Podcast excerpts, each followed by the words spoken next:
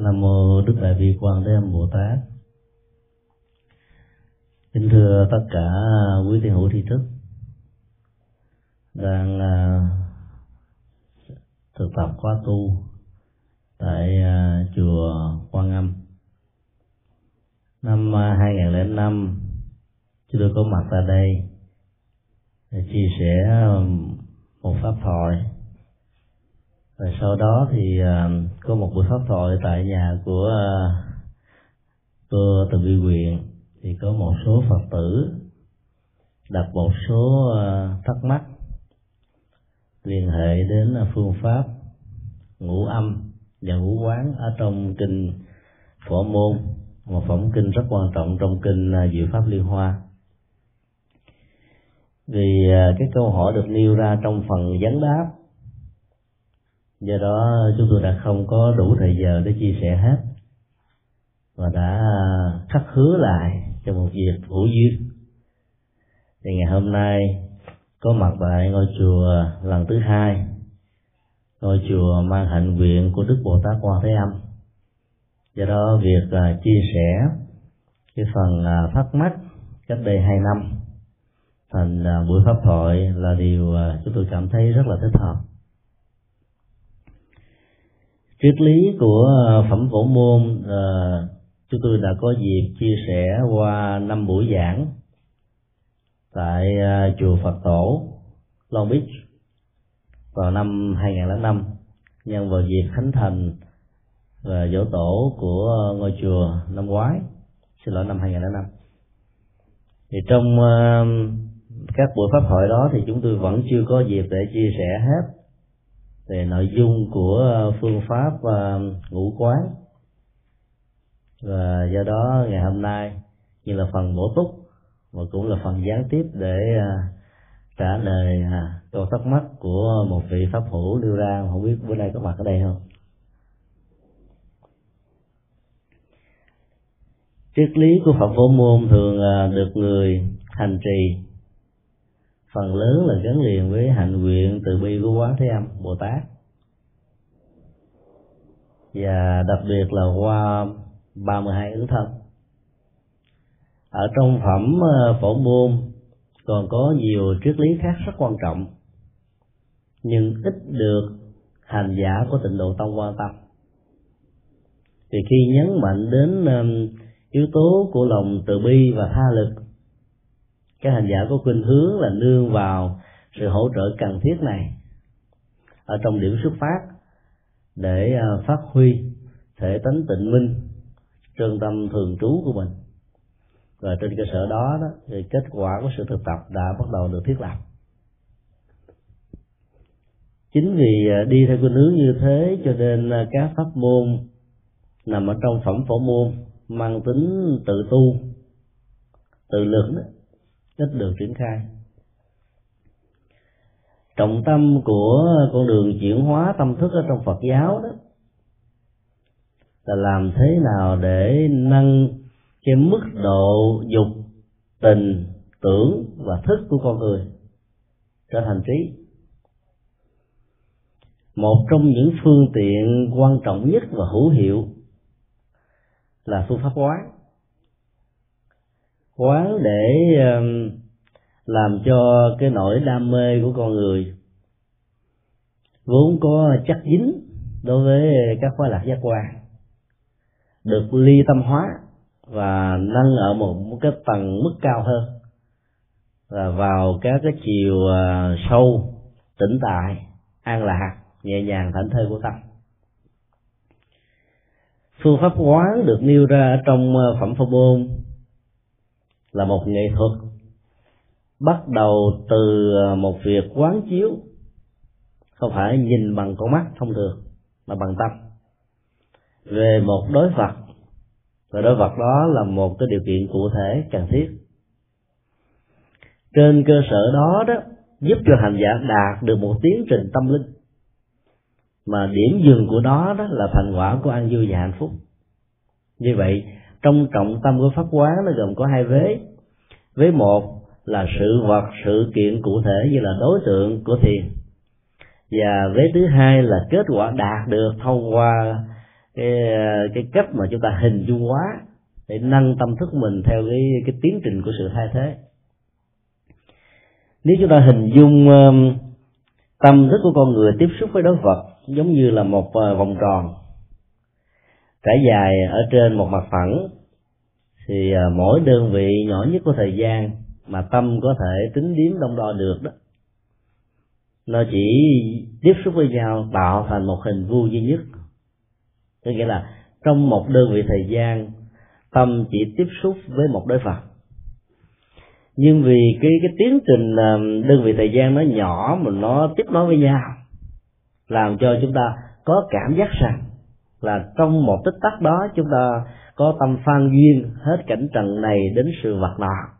Thực ra thì ở mỗi một tích tắc đó, tâm mình nó thài nó nhảy, nó bay, nó du lịch. Và do đó cái ảo giác như thế hay là cái cái cảm giác sai lầm đó đó, nó làm cho mình có cảm giác rằng mình phải chấp nhận vì cái bản chất của tâm luôn luôn vận hành theo cái thế mà nó muốn khi mình thấy rất rõ là mỗi một đơn vị thời gian tâm chỉ có một đối vật duy nhất thì cái tiến trình của phương pháp quán á, nó là một nghệ thuật thay thế. Bản chất uh, trụ dừng dính của tâm á, nó giống như một cái cây niêm giống như là cái bàn mà nó hơi sụp sụp đó mình phải lấy giấy mình mình chim vào. Hầu như là trong mỗi đơn vị thời gian tâm chúng ta phải cần một cái niêm để chim vào cái niêm đó có thể là tình thân, tình thương, tình cảm, tình yêu, gia tài, sự nghiệp, địa vị, chức tướng cao hơn đó là những cái giá trị đạo đức, tinh thần, và cao nữa tâm linh. Và đích điểm cuối cùng của đó là an lạc và giải thoát. Nó lúc nào cũng cần đến một cái đối tượng để chia vào. Và do vậy, cái tiến trình của quán chiếu là tạo ra một sự thay thế của những cái niêm.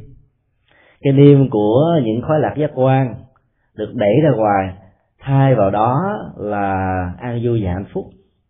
Và muốn như vậy thì sự quán chiếu nó cần phải được diễn ra theo cách thức để tỉnh tại hóa tâm. Và hành giả sử dụng nghệ thuật thay thế như thế này càng nhiều đó thì sự thành tựu ở trong sự quán chiếu đó sẽ đạt được ở mức độ cao hơn. Và làm như vậy đó chúng ta sẽ đạt được một phần um, chức năng quán tự tại nói một cách khác là kinh phổ môn dạy cho mình cái phương pháp quán. Không phải là để tín ngữ hóa đức bồ tát quan thế âm trên nền tảng của lòng từ bi và tha lực, mà là làm thế nào để mình đạt được cái chất liệu này cho chính bản thân mình và mình trở thành ngài trong đời sống thực tế, để cái chất liệu của ban vui cứu khổ nó có thể thiết lập được đối với các chúng sinh nói chung. Vì vậy, ít nhất chúng ta có hai cách thức tiếp cận đức bồ tát quan thế tiếp cận từ tín ngữ dân gian. Chúng ta có được những sự hỗ trợ về phương diện tinh thần để trên cơ sở đó làm thiện, phước báo đến, hạnh phúc được gia tăng. Cái phần mà tiếp cận như thế này chúng tôi tạm gọi là tiếp cận với lớp sikola của pháp môn. Còn cái lớp kim cương đó là cái lớp mà ở trong mỗi con người đều có cái tính quán tự tại. Nghĩa là cái tiến trình quán chiếu đó, nó có mặt và thực hiện được một cách toàn mãn ở mọi nơi và mọi chốn, dầu cho nghịch cảnh hay thuận duyên. Hành giả không bị à, thay đổi cái tông chỉ và nội dung cũng như cái chất lượng đạt được từ tông chỉ này. Cái đó được gọi là quán tự tại. Thông thường thì mình có thể tu tập rất là tinh tấn và có hiệu quả ở chùa. Thì môi trường, điều kiện, cộng hưởng tâm linh của à, những vị xuất gia của những ờ, người đồng tu, nó tạo ra một cái trường sinh học mà người có mặt tại đó đó. Cái chất liệu tâm linh của trường sinh học này nó bắt đầu nó thấm lên mình, làm cho mình ờ, dễ dàng nhiếp tâm, an trụ vào những cái giá trị. Nhưng mà khi trở về đối diện với sinh hoạt gia đình đó, thì các yếu tố đó bắt đầu nó bay giống như con chim à. các cánh bay cao và rất là xa nên là cộng hưởng tâm linh là một yếu tố cần thiết. Như vậy là chúng ta chỉ đạt được cái tự tại khi ở chùa, nhưng chúng ta bị hữu ngại khi trở về nhà.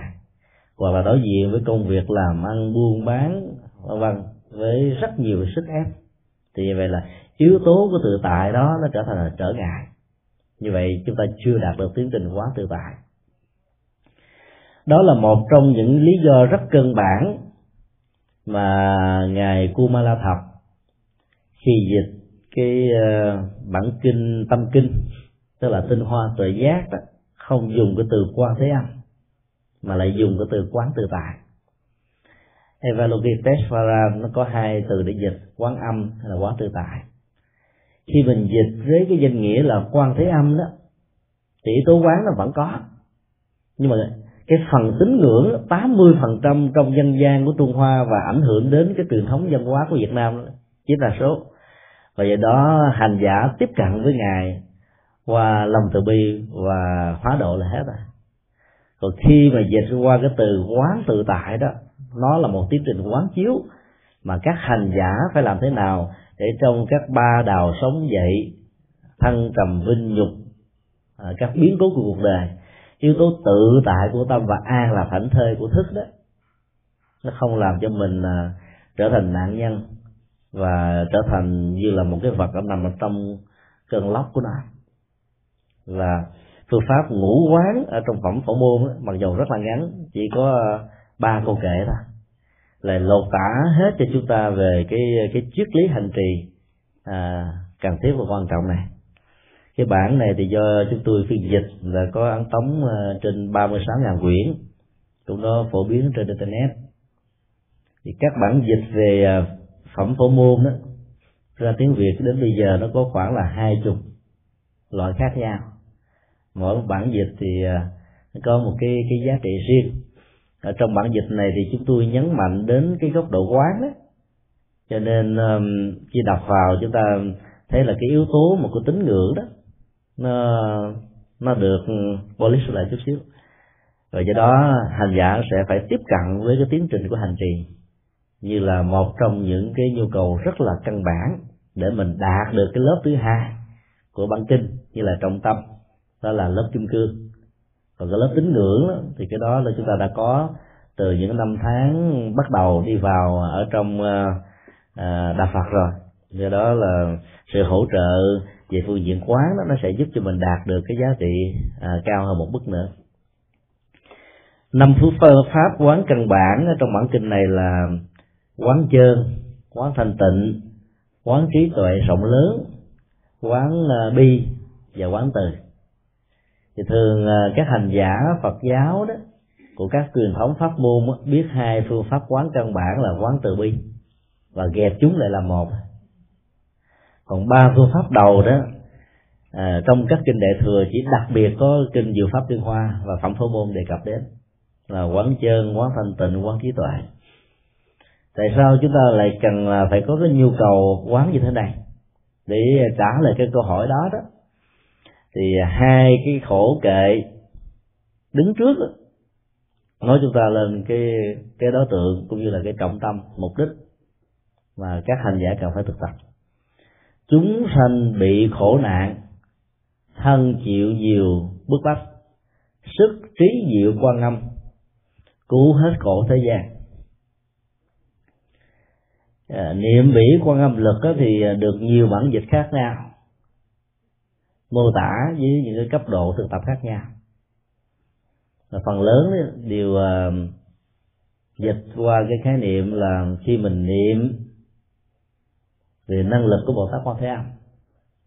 Thì cái chất liệu từ bi tình thương không ở bến của ngài nó sẽ làm cho nỗi khổ niềm đau mình được uh, hòa tan được mất đi hay là giảm thiểu mấy mươi phần trăm. Ở đây chúng tôi ờ, chỉ dùng một cái khái niệm là sức trí diệu quan âm. Mà đây nó không nói là cái phần mình phải niệm để ờ, được quyền cầu. Thì trên cơ sở quyền cầu đó mình được là tùy cảm mà cái quả nó ứng với sự hành trì. Ở đây là cái cái phương pháp niệm quán âm đó, nó là một cái sức trí tuệ rất là vi diệu.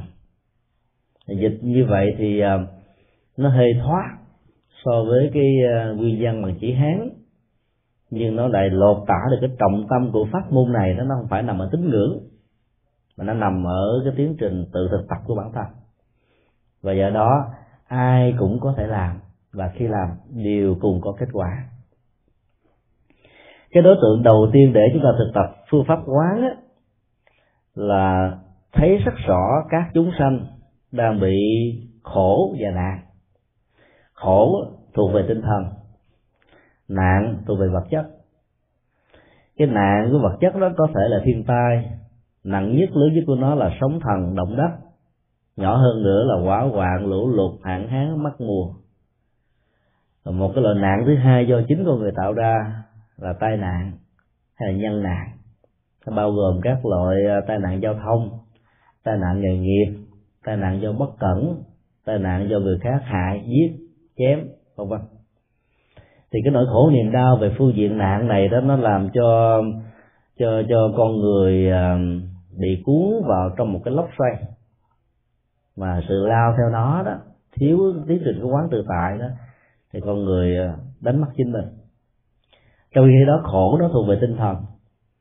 Và những người giàu có, thậm chí vai trò vị trí sông sòi rất là cao lớn, họ vẫn bị nỗi khổ để khống chế. Họ có thể là ít bị nạn, vì họ xây nhà và ở ở những khu vực rất là an toàn. Nhưng cái cái khổ về tâm, khi thiếu cái tiến trình quán chiếu và thực tập đó, có thể vẫn xuất hiện và nỗi khổ, niềm đau theo đó, nó theo một từ tương nhất nhất. Là nó vẫn là tác động chi phối đến đời sống của con người.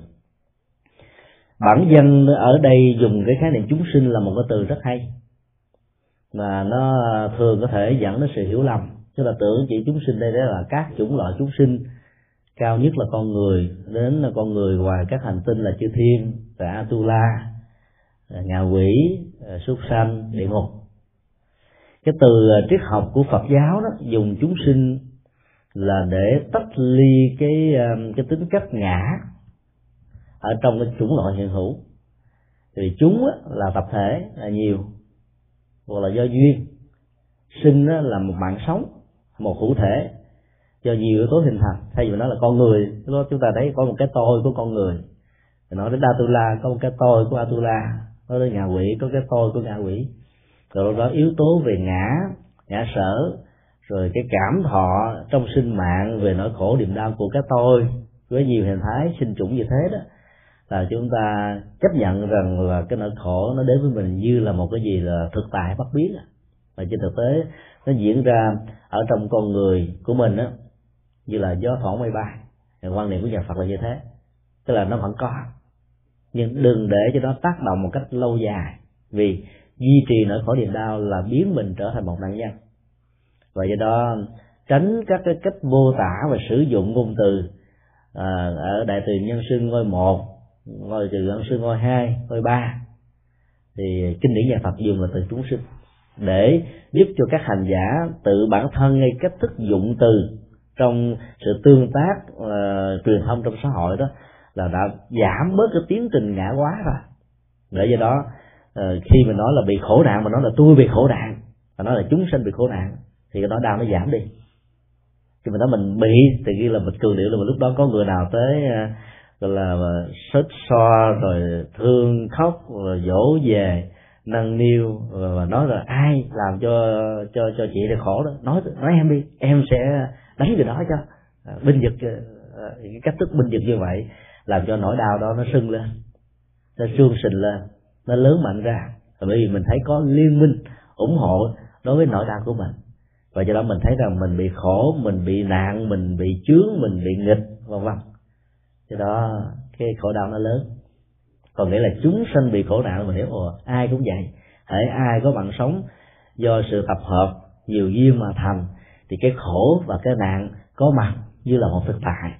Và khi thấy nó có mặt như một thực tại, mình thấy ô đó là một tiến trình rất tự nhiên và do đó cái cái tính cách gọi là ngã hóa nỗi đau đó, à, sở hữu hóa nỗi đau nó sẽ giảm thiểu rất nhiều.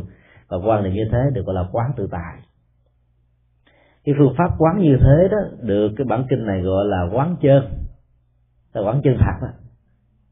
Chân thật về bản chất của thực tại diễn ra xung quanh mình và nhất là ứng dụng tâm lý học để giải quyết nỗi khổ niềm đau tâm lý học theo cách thức vừa nêu đó là tâm lý học chuyển hóa. Nó vượt lên trên à, tâm tâm lý học trị liệu. Vì chuyển hóa đó nó nó vận dụng yếu tố tự giác để nhìn thẩm thấu nhìn rất rõ để mình vượt qua. Tức là tạo cho con người một cái bản lĩnh của sự chịu đựng. Và trên cơ sở nền tảng bản lĩnh đó đó thì à, nỗi đau nó có mặt với mình nó, nó không thấm béo gì hết á là lúc lâu lâu mà không có nghịch cảnh, không có nỗi đau, mình cảm thấy hay buồn nữa cho thấy cuộc đời mình nó vẻ nó trống trải, vô vị quá. Là cái bản lĩnh của quán, nó giúp cho mình có một cái cái sức chịu đựng ghi diệu như thế. Cho nên đối với những cái tình trạng như là thân chịu nhiều bức khổ, nó không còn là cái gì nữa hết. Cái, và cái gì giúp cho chúng ta đạt được đó, thì cái câu kinh ở trong bài kệ này, thứ ba đây là sức trí diệu quan âm cứu thế gian thoát khổ. Thì ông thế gian đó, mình là một yếu tố. Mình là một bộ phận. Mình là một thành phần. Mình là một thành viên. Trực tiếp hay là gián tiếp. Vì vậy đó, có cái sức gì quan âm, tức là sức quán đó, thì nó cũng có, nhưng mà nó không tác động đến chúng ta được. Cách nhìn như thế là một cái cách nhìn rất là chân thật. Tức là mình không có phủ định nỗi đau. Mình vẫn thấy nỗi đau, nó diễn ra như là một sự thật và cái nhiệm vụ của một hành giả thực tập cái hạnh quan thế âm á, là làm thế nào để bình thường hóa nó. Nó có nhưng mà nó không để cho nó không chế mình. Thì quán như thế gọi là quán chân bản chất của quán chân nó tạo ra một cái tiến trình chân thật bất hư. Mà ai có được cái cá tính này đó, thì tới đâu, ai cũng thương, cũng mến, dễ gần gũi. Bởi vì không hề có bất kỳ một nỗi sợ hãi nào về mọi phương diện có thể xuất hiện đối với một nhân vật mà kinh điển thường gọi là bậc chân nhân. Người đó là người chân chất, người chân thật, người đứng đắn, người đàng hoàng và đã vượt lên trên rất nhiều cái giá trị của người tử tế. Người tử tế có thể có giá trị về giao tế đó. Họ giao tế một cách rất đẹp, rất hay, làm hài đồng đắc dân tâm, thu phục lòng người mình cảm thấy họ mình rất thích, nhưng mà chưa chắc rằng người đó là một bậc chân nhân. Vì cái tâm bên trong của họ có thể xeo, có siêu, vẹo, cong thẳng, rồi mắt ngú, hay là có gai, có miệng chai, rồi có đủ thứ cặp bô hay là vũ khí, thậm chí bơm đạn súng ống nó cũng có, mà người ta không biết. Cho nên cái cây thước đo quan trọng nhất cho một người được gọi là chân nhân là người đó đang sống với tiến trình của sự chân thật qua cái phương pháp quán chiếu chân thật.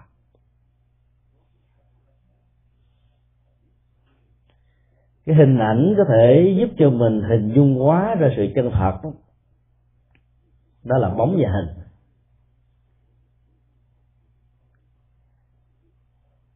Biểu đạt của cái bóng đó, nó lệ thuộc vào cái chiều kích của cái hình.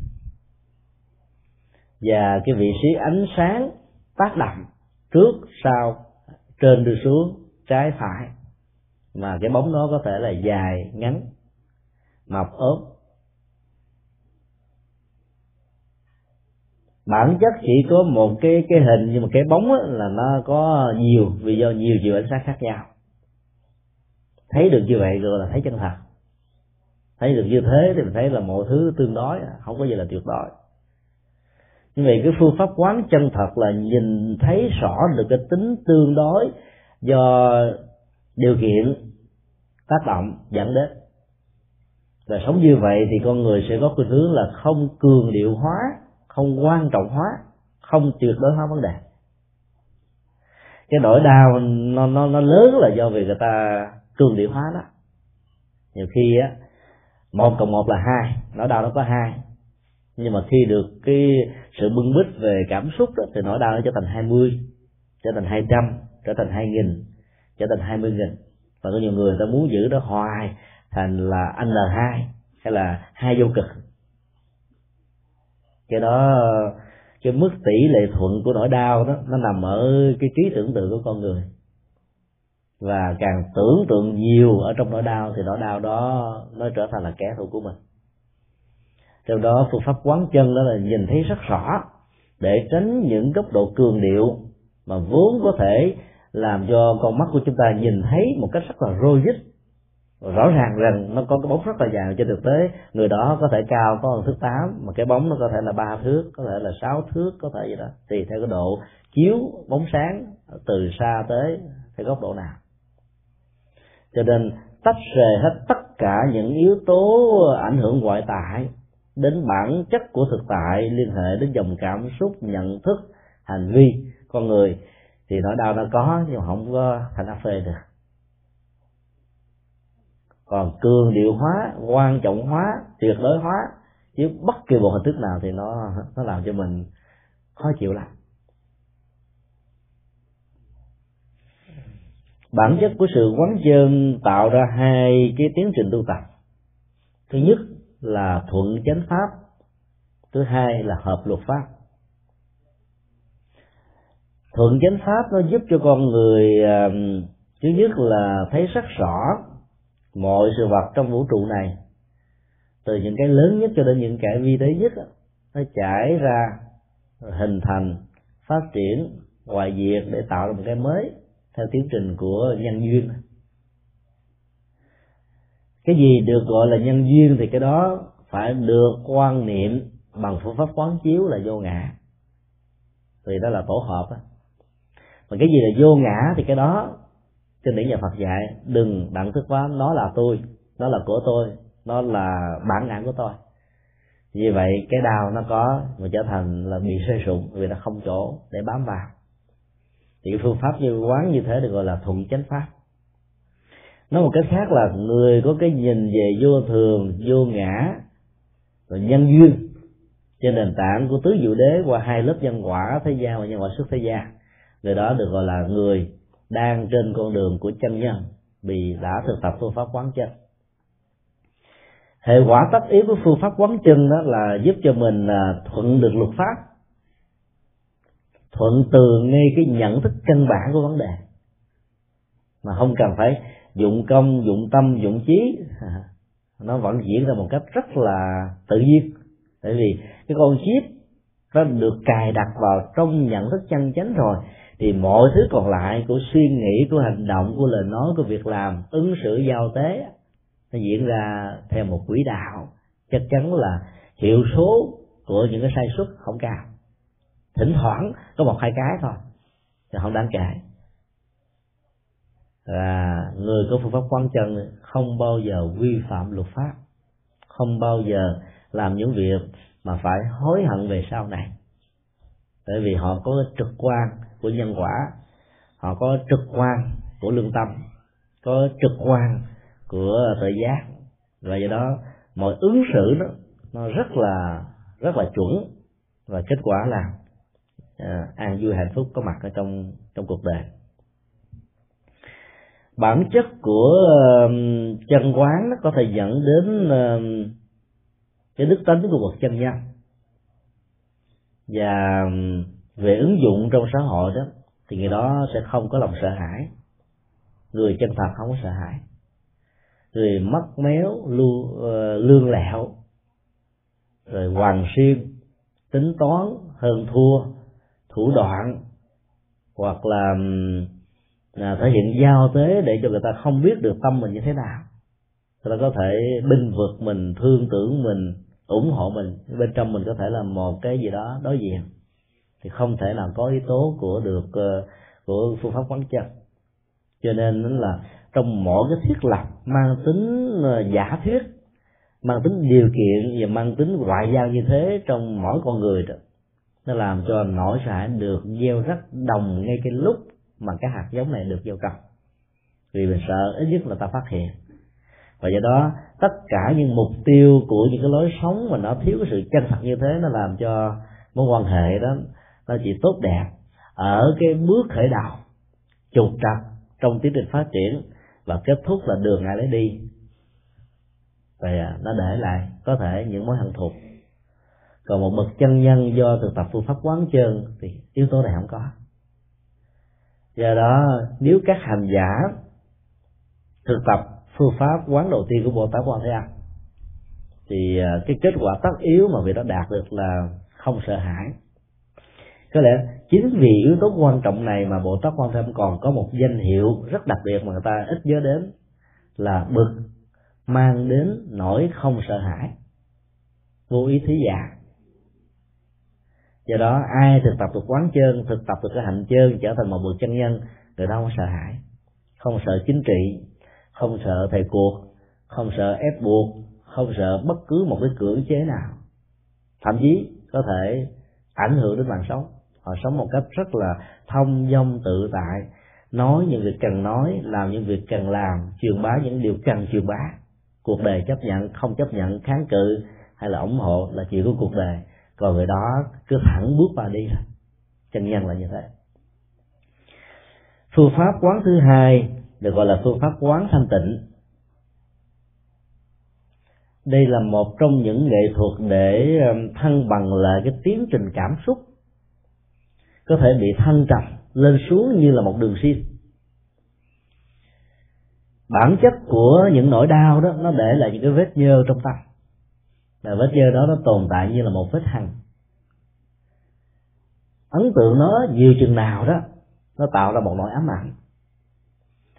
Cho nên nghệ thuật để mà phóng thích ra bên ngoài là phọt phát nó.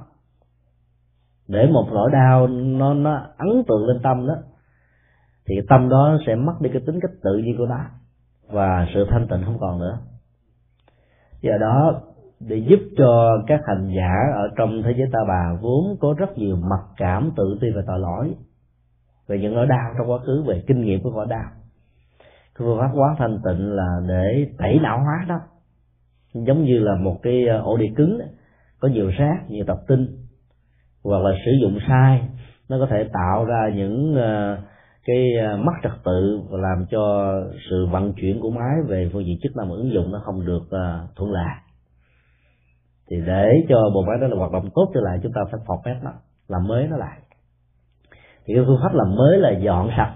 Chứ còn nếu mà mình chỉ à, à, đi phát mình nó không đó thì nó chỉ tốt theo kiểu là sắp xếp thôi.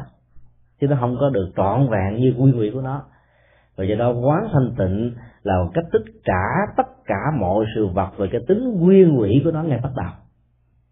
Cái nguyên quỷ đó đó ở con người nó không có thiện mà không có ác nó tùy theo nhân duyên, tùy theo điều kiện và môi trường hoàn cảnh thôi. Thì như vậy là những cái vết nhơ của tâm thể hiện qua lòng tham, lòng sân, lòng si, ích kỷ, cái tôi, rồi hận thù ờ, và nói chung tất cả những cái ờ, yếu tố tâm lý tiêu cực, nó đều làm cho con người bị dơ. Dơ về mọi phương diện khác nhau. Và mình thấy được rằng là ở trong nguyên vị của nó vốn là thanh tịnh, cho nên phải làm thế nào để trở về nó vậy trở về như vậy đó, chúng ta phải dùng cái phương pháp quán mà không cần phải tẩy rửa nó. Bản chất của tẩy rửa là tạo ra một sự thanh tịnh à, nhờ những hỗ trợ của bên ngoài. Và dĩ nhiên, kết quả của sự thanh tịnh này nó kéo theo sự bào mòn ví dụ như cái áo bị dơ sau quá trình chúng ta giặt bằng máy giặt bằng tay, giặt bằng bằng chải hay giặt bằng cây đánh đập ở như ở bên trung hoa thì nó vẫn làm cái độ bào mòn ở trên các vật liệu được tẩy hóa đó. Và cái độ bền tuổi thọ của nó cũng bị giảm đi bởi vì các hóa chất được đưa vào thông qua xà phòng. Nó làm cho độ bền nó không còn như tính chất của nó nữa. Trong cái đó, phương pháp quán thanh tịnh của đạo phật đó là làm thế nào để giúp cho con người nhìn thấy được rằng là mọi bận nhơ của tâm nó thể hiện là do về những cái ách tắc mà con người bám víu nó như là những sự thật. Trong khi đó nó diễn ra như là những chức năng mà tính chất của chức năng đó, nó có đó rồi nó hết. Tính cái sự thật là thường tại vĩnh cửu không thay đổi. Mà con người lại cứ nhìn những cái vô thường đó như là những cái thường tại. Và cuối cùng đó bám víu cái đó vết dơ đó mình không muốn đổi không muốn thay đổi không muốn rửa không muốn tẩy. Vì nghĩ rằng mình làm không nổi giống như là cây đục, khi mà đục vào, ở trong đá nó để lại một cái vết thằng vết thằng đó trở thành chữ nghĩa như là cái bút tích của con người. Tiến trình của phương pháp quán thanh tịnh được kinh à, tương ưng nó dạy rất hay qua một cái ảnh dụ. Sư Phật nói là nếu như à, mình dùng một cây cọ chấm vào nước sơn hay là mực, rồi vẽ ở trên bãi cát, sơn đó vẫn thấm chữ được vẽ được viết bằng thư pháp vẫn được in hình nhưng chỉ cần một cơn gió lốc thổi qua hay nếu nó nằm ở trên bờ biển thì cái độ dân trào của nước đó, có thể xóa cái này đi rất là dễ dàng đó. và do đó nó vẫn giúp cho đất đó, hay cho các cái đó trở lại trạng thái nguyên quỷ ngay ban đầu mỗi một cái nét chữ được viết ở lên trên mặt đất nó được ví như là một cái nỗi khổ, niềm đau, bất hạnh. Hay cả bao gồm luôn những cái điều vui, điều hưng phấn, hay là các ức chế viết ở lên trên mảnh đất tâm và do đó nó cần đến một tiến trình tẩy để cho sự thanh tịnh được hoàn nguyên.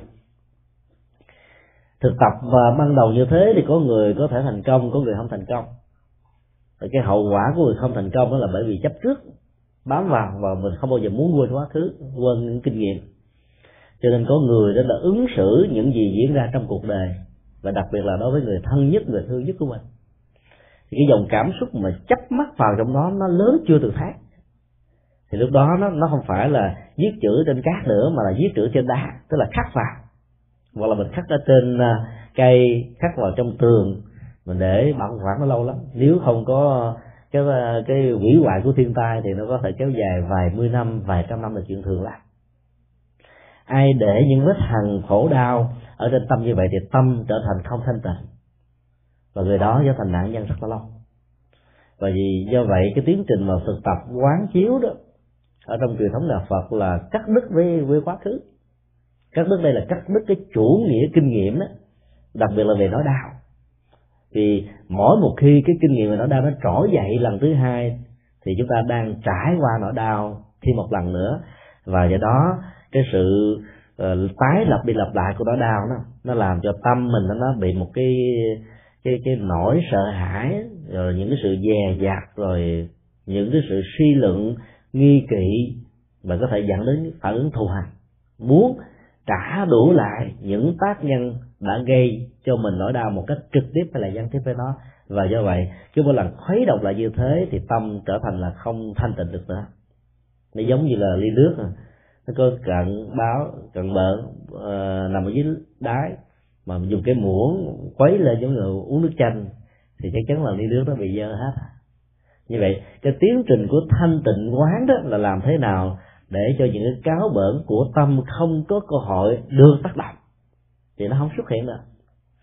Dần già nó sẽ được quên đi thôi. Cho nên phương pháp quán đó, đầu tiên là làm thế nào để mình cắt đứt cái tâm trại về quá khứ. Thì trại về khứ là chạy với chủ nghĩa kinh nghiệm mà trong 90 phần trăm của chủ nghĩa kinh nghiệm toàn là nỗi đau. Và trên thực tế con người thích trải qua kinh nghiệm đau. Mặc dù ai cũng ghét nó nhưng mà thích.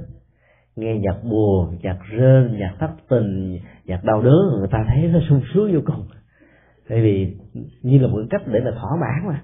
Giống như biết ăn ớt là nó cay và tại thích ăn. Và nếu chúng ta phân tích về y học đó, là vì ớt nó nóng quá nó làm phỏng cái cái cái dùng mà dùng cổ à và do đó nó cần có cái gì để tác động kích thích vào cho nó giảm bớt cái độ nóng căng phỏng đó. Đó là dịch vị của mình được tiết ra nó tác động. Và khi tiết ra như vậy mình có một cái ảo giác rằng ăn cơm ngon cái nỗi đau khi mình được kích thích nó cũng diễn ra như phản ứng của ớt. Cho nên ở đâu mà nghe nói chuyện buồn chuyện gì đó là mình nhớ dai lắm. Còn tin tức báo chí là newspaper là thay vì news là những cái mới. À, nhưng mà toàn là những tin tức xấu. Tin tức gì dịch gần nhất á, là nó bắn chạy như tôm tươi. Như vậy là cái quán tính của chúng sinh đó là thích làm cho tâm không được thanh tịnh. Và nó diễn ra hàng năm tháng ngày giờ, qua phong tục tập quán và được nâng lên thành văn hóa. Và chúng ta chấp nhận nó như là một sự thật và không cần phải thay đổi. Cho nên khi thực tập phương pháp quán thanh tịnh là làm sao cho mình thấy được rằng là cái bản chất nguyên ủy của tâm là không có một vết nhơ nào. Như ờ, tổ huệ năng đã nói là cái cái cái đài hương nó vốn không có bụi, đâu cần gì phải đau. Dĩ nhiên là nó có bụi chứ nhưng mà phải quan niệm nó không có bụi. Để cho cái bụi đó nó không được cường địa hóa, nó không được tái lập lại, nó không được trở thành như một chủ kinh nghiệm. Để cho từng tích tắc năm tháng, ngày, giờ trong đời sống sinh hoạt hiện tại này nó trở thành một cái gì đó rất đẹp. Rồi sống với chủ kinh nghiệm là mất hết mất hết cái hạnh phúc của hiện tại. Còn chạy về trong tương lai thì chúng ta biết rồi còn là dự án, kế hoạch, chương trình, căng thẳng, mất ngủ. Tại vì mà có não luôn cũng có là Ờ, nhà Phật dạy mình quay về hiện tại hết sức là thiết thực.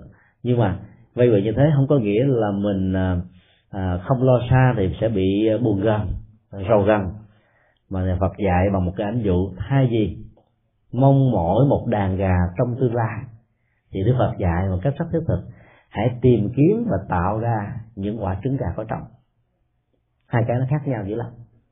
Một bên đó chỉ có tư tưởng mơ tưởng ước nguyện còn một bên đó là tạo ra tiến trình của dân để cái cái đối tượng của ước nguyện là quả đó nó phải có như là một quy luật tất yếu thôi. Giờ quán thanh tịnh là mình phải quán như thế này. Muốn làm cái gì đó cho có thì phải phải làm là chính. Rồi cái, cái hình tượng một tát quan thế âm qua ngàn tay ngàn mắt đó nó là một hình tượng của hành động. Chủ nghĩa hành động chủ nghĩa dấn thân chủ nghĩa làm chứ không phải chủ nghĩa mơ tưởng ở đây anh ta không thấy là là cái ước mơ mà toàn thấy cái nhận thức qua tự giác của con mắt. Đó là hành động mà có dẫn đạo của con mắt nữa. Thì hành động đó nó không bị sai trong quỹ đạo của cảm xúc, trong quỹ đạo của à, tâm lý, trong quỹ đạo của những cái sai lầm, nó không có. Mặc cảm tự ti về à, nỗi khổ làm cho con người không còn tin rằng là mình có một tiềm năng phật tính rất lớn và phật tính đó là một thể tánh tịnh minh chân tâm thường trú lâu ngày. Và do đó con người ứng xử như là người phàm và kẻ tục. Mình nghĩ mình là người phàm mà, cho nên mình được quyền tham sân si. Ai đụng đến tham sân si đó mình không chừa, thậm chí là cha mình, mẹ mình, bố mình, hay là thầy của mình mình cũng không chừa luôn. Đụng đến tôi là tôi chơi tới bến. Cái đó là yếu tố thanh tịnh mất hết cho nên là khi thực tập quán thanh tịnh đó, thì à, chúng ta thấy là nó giúp cho mình có một cái niềm tin. Và mình khôi phục lại cái bản chất đó một cách rất dễ dàng vì niềm tin. Trong tình huống này là một chiếc chìa khóa dạch năng tháo mở các bế tắc của mặc cảm. Mà mặc cảm về tính cách hàm phu là cái nặng nề nhất. Mặc cảm thua thiệt với bạn bè mặc cảm nghèo mặc cảm xã hội mặc cảm vì phân biệt đối xử mặc cảm thế này kia chuyện nhỏ thôi mặt phẳng là hàm phu đó, làm cho mình không muốn phán đoán.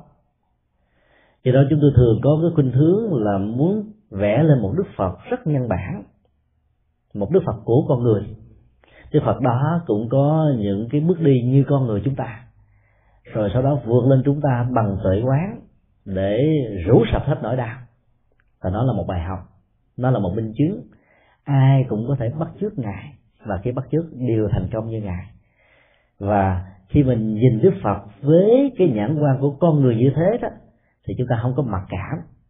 Còn nghĩ rằng đức phật sinh ra đi bảy bước mỗi bước có hoa sen rồi là một người toàn giác ở từ ở cung trời xuống thị hiện thôi. Thì cái chuyện mà bắt chước theo phật không thành công chúng ta có được cái lý do để biện hộ Ồ, phật tại vì đã trở thành phật rồi phật mới như thế. Còn mình là phàm phu tục tử làm sao làm nổi? Đó là cái mặc cảm phàm phu mà mặc cả phàm phu làm cho tâm mình không thanh tịnh. Cho nên à, tiến trình của kinh pháp hoa là dạy chúng ta cài, bằng cách là cài vào trong cái thức a la gia một con chip rằng cái tiềm năng phật tính vốn thanh tịnh trang nghiêm là sẵn có ở mỗi người. Đừng có kinh thương và do đó, sống với cái nhãn quan như thế thì từ từ chúng ta sẽ đạt được cái tiến trình thanh tịnh. Nó rất là nhanh vì vì nó nó được là thực hiện ở ngay cái phần nhận thức phương pháp quán trí tuệ thì um, được bản kinh này định nghĩa trí tuệ phá tà ám điều phục nạn gió lửa, soi sáng khắp thế gian. Nói tức là có ba chức năng. Tuệ giác um, được xuất hiện ở trong uh, tâm thức của con người, không phải là kết quả của tiến trình giáo dục. Thì giáo dục chỉ tạo ra tri thức tri thức có thể sai và đúng. Sự phục vụ của tri thức vào các lĩnh vực khoa học hiện đại ngày nay đã làm cho thế giới ở trong thế kỷ 20 này tiến xa với thế giới của những thế kỷ trước đến vài chục lần. Và cái sự ma mảnh của con người cũng theo đó gia tăng. Tức nghĩa là cái tâm phiền não tâm không thanh tịnh à, nó làm cho cái cái tính phàm á ngày càng được phát triển và nó được luật pháp bảo vệ nó được ờ, dân chủ bảo vệ. Nó được ờ, cái ờ, cái cái quyền tự do cá nhân bảo vệ. Cho nên sống ở trong những cái môi trường với tất cả những sự bảo vệ như thế đó, thì cái tôi của con người nó lớn. Và nó càng lớn chừng nào đó thì tự giác nó sẽ bị teo lại. Cái tôi và tự giác á, nó luôn luôn nó là nằm ở hai cái thế, gọi là, bên này có nhiều thì bên kia bị lép chế và ngược lại cái tiến trình tu học của các hành giả Phật giáo là làm thế nào để tháo dỡ cái tôi? Những bài thực tập đầu tiên ở trong các chùa đó dành cho người xuất gia là tháo cái tôi. Để làm việc đó đó thì à, các vị bổn sư không cần phải nói, vì nói mất linh. Với những người mới mới thực tập dầu người đó bên ngoài đời, vai trò, vị trí xã hội lớn lắm, tuổi tác cũng lớn thành công rất là nhiều cho vô là cải hay sao bữa củi là vệ sinh làm những việc rất bình thường. Mà trước đây khi còn ở nhà đó họ nói trời tôi chỉ cần có một gia nhân mỗi tháng chừng hai ba chục đô là có thể làm được việc này rất tốt và thậm chí làm gấp 10 lần đối với chính bản thân họ làm. Cho nên khi sống và quan niệm à, và lấy cái cái cái tiêu chuẩn của thế gian để ứng dụng ở trong tiêu chuẩn Phật pháp á, làm cho người đó bị chán nản liền. Trời từ lúc đi tu rồi tôi ta cảm thấy tôi trở thành tầm thường quá trở thành bình thường quá cái tôi đã bị xúc phạm. Cái tôi nó nó đang bị mâu thuẫn. Cái tôi đang bị dần xé hàng ngày hàng giờ. Không qua được cái bài học tháo giờ cái tôi đầu tiên này. Nhiều người thành công trong xã hội đi tu vài tháng về nhà mất tiêu. Mà ngặt có nổi á, là các bậc thầy không thể nói chuyện đó ra. Cái bài thực tập mà không nói nói mất linh như vậy là chúng ta thấy tất cả mọi thứ làm thế nào cho cái tâm vô ngã nó được xuất hiện.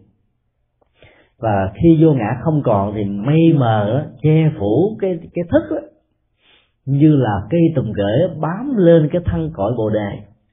Nó không còn.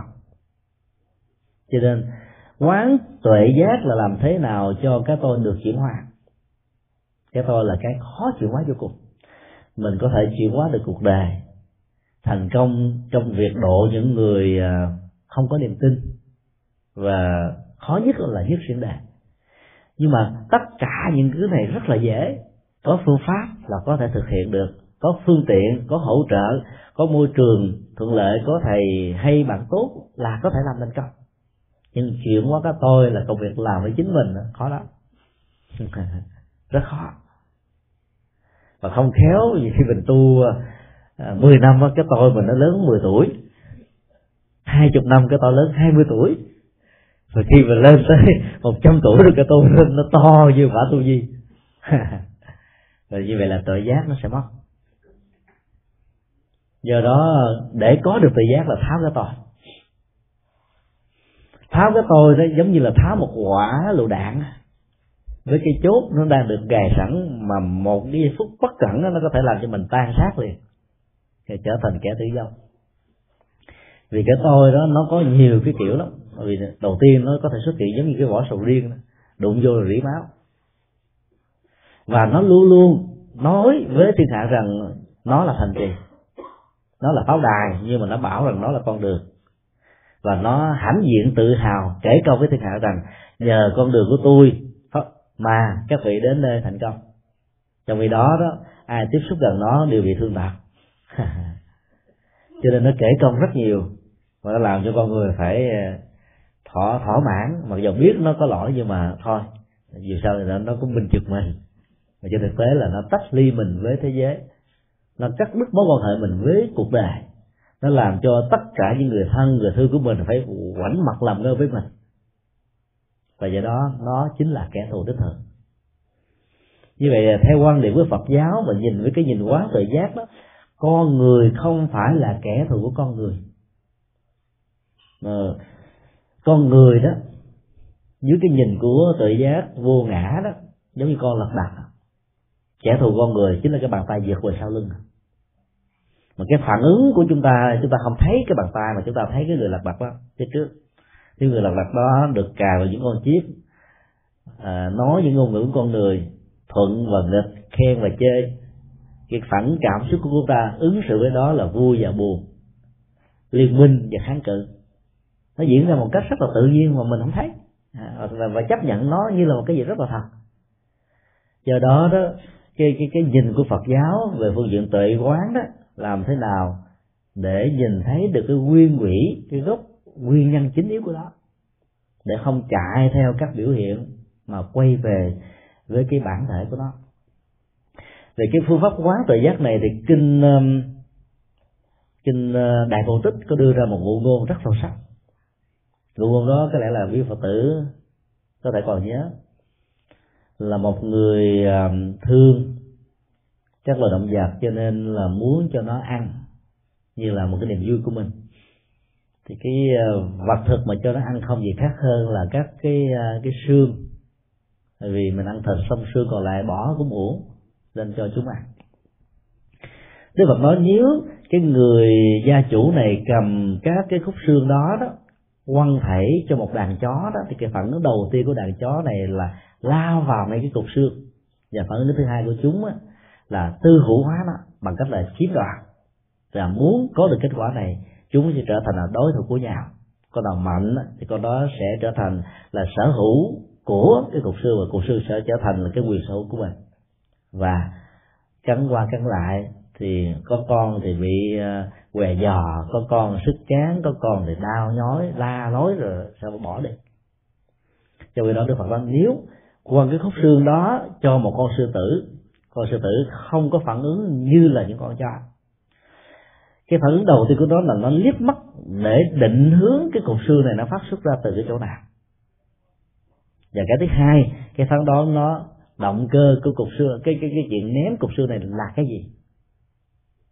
Và chỉ trong vòng dài tích tắc của thời gian, tư duy trực quan như thế, con sư tử là định hướng được tác giả của người ném lấy cục xương.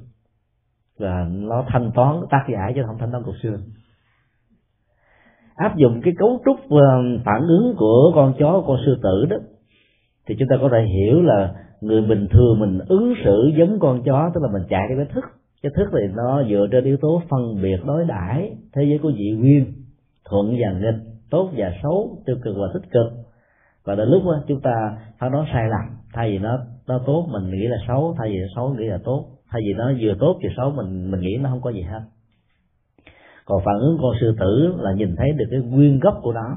Chính vì vậy mà dùng tuệ giác để nhận định đánh giá ứng xử quyết đoán trong cuộc đời thì, thì các bế tắc là hoàn toàn không có.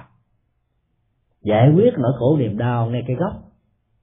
Nó có giá trị gấp trăm nghìn lần so với việc chữa lửa. Thức đó có thể tạo ra tiến trình mì ăn liền. Nhưng mà trí đó thì nó tạo ra một sự đầu tư mà giá trị của nó là bền vững. Nó có thể đòi hỏi và chúng ta buộc phải trả bằng một cái giá rất đắt của năm tháng thời gian tu tập công phu dữ lắm. Nhưng mà khi đạt được rồi đó, thì phải ra xài hoài không hết vì nó là bắt thói chuyển. Có nghĩa là cái khả năng tự tái tạo của nó đó, nó làm cho mình không bao giờ sử dụng chúng theo cách thức để cho chúng bị cạn kiệt, như là các nhà kinh tế đầu tư ở trong cái cái cái thời đại toàn cầu hóa, xài tới đâu là nó sơ sát tới đó, đi tới đâu nó để lại rác rưởi tới đó. Cho nó dùng trí tuệ thì nó không có như thế. Nó tạo ra cái tiến trình thăng bằng của mọi thứ được sử dụng. Và áp dụng như thế thì tất cả những cái tà, tức là sai, mà hậu quả của nó là vi phạm luật pháp tổn thất đạo đức và những cái ám tức là những cái si là dẫn đến những cái hành động ờ, uh, viết đoán lý tưởng lập trường khuynh hướng sai lầm nó tự động bị mất đi. Thì cái câu kinh rất là ngắn nhưng mà nó rất là sâu. À, bản chất của tuệ giác là có thể giúp cho người chuyển hóa được hai thứ tà giả tà đó nó có thể liên hệ đến um, các quan niệm sai lầm mà đến lúc mình nghĩ nó là đúng. Cho nên mình uh, trở thành như là một kẻ hộ vệ của nó. Càng trung thành bảo hộ nó chừng nào đó mình trở thành là đối lập với cuộc đời.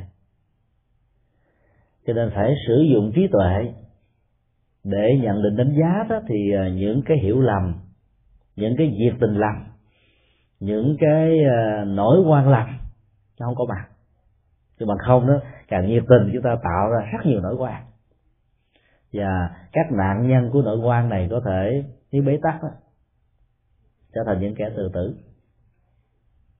Rồi những cái cộng nghiệp những cái biệt nghiệp như thế đó mặc dù mình không ý thức mình không biết đến rồi nỗi đau mình gieo rất cho những người thương người thân hoặc là người di nước lạ vô số. Và do đó một khi tiến trình nghiệp được chín mùi đó mà kinh mà mà dân gian Phật giáo tôi gọi là đổ nghiệp đó nói, ủa, tôi đâu có làm gì đâu, tôi tu quá trời mà tại sao bây giờ nó phiền não như thế này? Tại vì nó có những cái nghiệp vô tình do tà và ám. Và bản chất của tà ám thuộc về vô minh. Tà là lòng si, ám của lòng si. Và tính cách vô minh này nó có thể ảnh hưởng về phương diện cảm xúc, phương diện nhận thức, phương diện hành động cho nên cái kết quả tác hại của nó cũng còn cũng rất là lớn tự giác có thể giúp cho chúng ta soi sáng khắp thế gian. Cái sự soi sáng đó, nó nó rất là rõ ràng. Tại vì mình nhìn bằng tự giác đó, thì mình à, sẽ thấy rất rõ về cái nguyên nhân nỗi khổ, niềm đau của người khác và cái sự trách móc, hận thù nó sẽ giảm đi liền. Ví dụ như khi chúng ta thấy những người hồi giáo cực đoan, tạo ra rất nhiều nỗi đau cho cộng đồng xã hội và nỗi đau lớn nhất là, là họ kế vào trong tâm thức của người hiện đại vốn được cái luật pháp. Trên nền tảng của tự do cá nhân ủng hộ làm cho nỗi sợ hãi về khủng bố đó biến người đó trở thành kẻ khổ đau. Bất cứ nơi nào mà nó có mặt.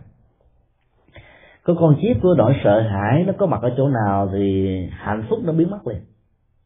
Dầu bên ngoài có thể nhìn thấy người đó rất là vững rất là ác nhưng mà cái nỗi khủng bố thương trực đó nó làm cho người đó bị khổ khổ trong tâm. Cái tính cách tà ám này đó nó làm cho con người là không còn sáng suốt để nhận định đánh, đánh giá. Và nhờ tu tập quán trí tuệ thì sự soi sáng nó nó giúp cho con người hồi phục từ từ. Nếu chúng ta chỉ nhìn thấy cái kết quả của hành động mà những người hồi giáo cực đoan gieo rắc cho thế giới hiện tại này thì cái phương, cái phản ứng hận thù là chuyện diễn ra tất yếu lắm. Thì ai tác mình cái thì đầu tư máu mình nó phải tập trung ở chỗ này. Nó phải sưng lên, đau nhất lên đó là phản ứng về vật lý à. Rồi dòng cảm xúc mình chạy theo cái đó, máu nó tụ chỗ nào, cảm xúc nó chạy theo. Nếu mà không có tiến trình quán vô ngã bằng tự giác á, thì lúc đó là mình phải hận thù hoặc là trả đũa, có thể làm gấp hai, gấp ba, để cho cái bàn tay tác kia sợ, gặp mốt gặp cái má này là phải tránh xa. Kính gì viễn chi? Cái khuynh hướng của thế gian là như thế. Tiên hạ thủ vi cường. Đó. đập tôi một, tôi đập lại hai. Chuẩn bị đập tôi tôi đập trước, sợ hết dám đập. Thì như thế là nó thuộc về tà và ám. Nếu chúng ta không may mắn được sinh ra trong một gia đình mà cha và mẹ của mình là những hồi, người hồi giáo như thế, thì chúng ta lớn lên cũng chẳng khác và chẳng hơn gì người hồi giáo cực đoan tạo khủng bố đâu cái nhìn của thầy giác sẽ giúp cho mình có một tiến trình thông cảm. Thông cảm từ gốc rễ của việc phát xuất ra nỗi khổ niềm đau.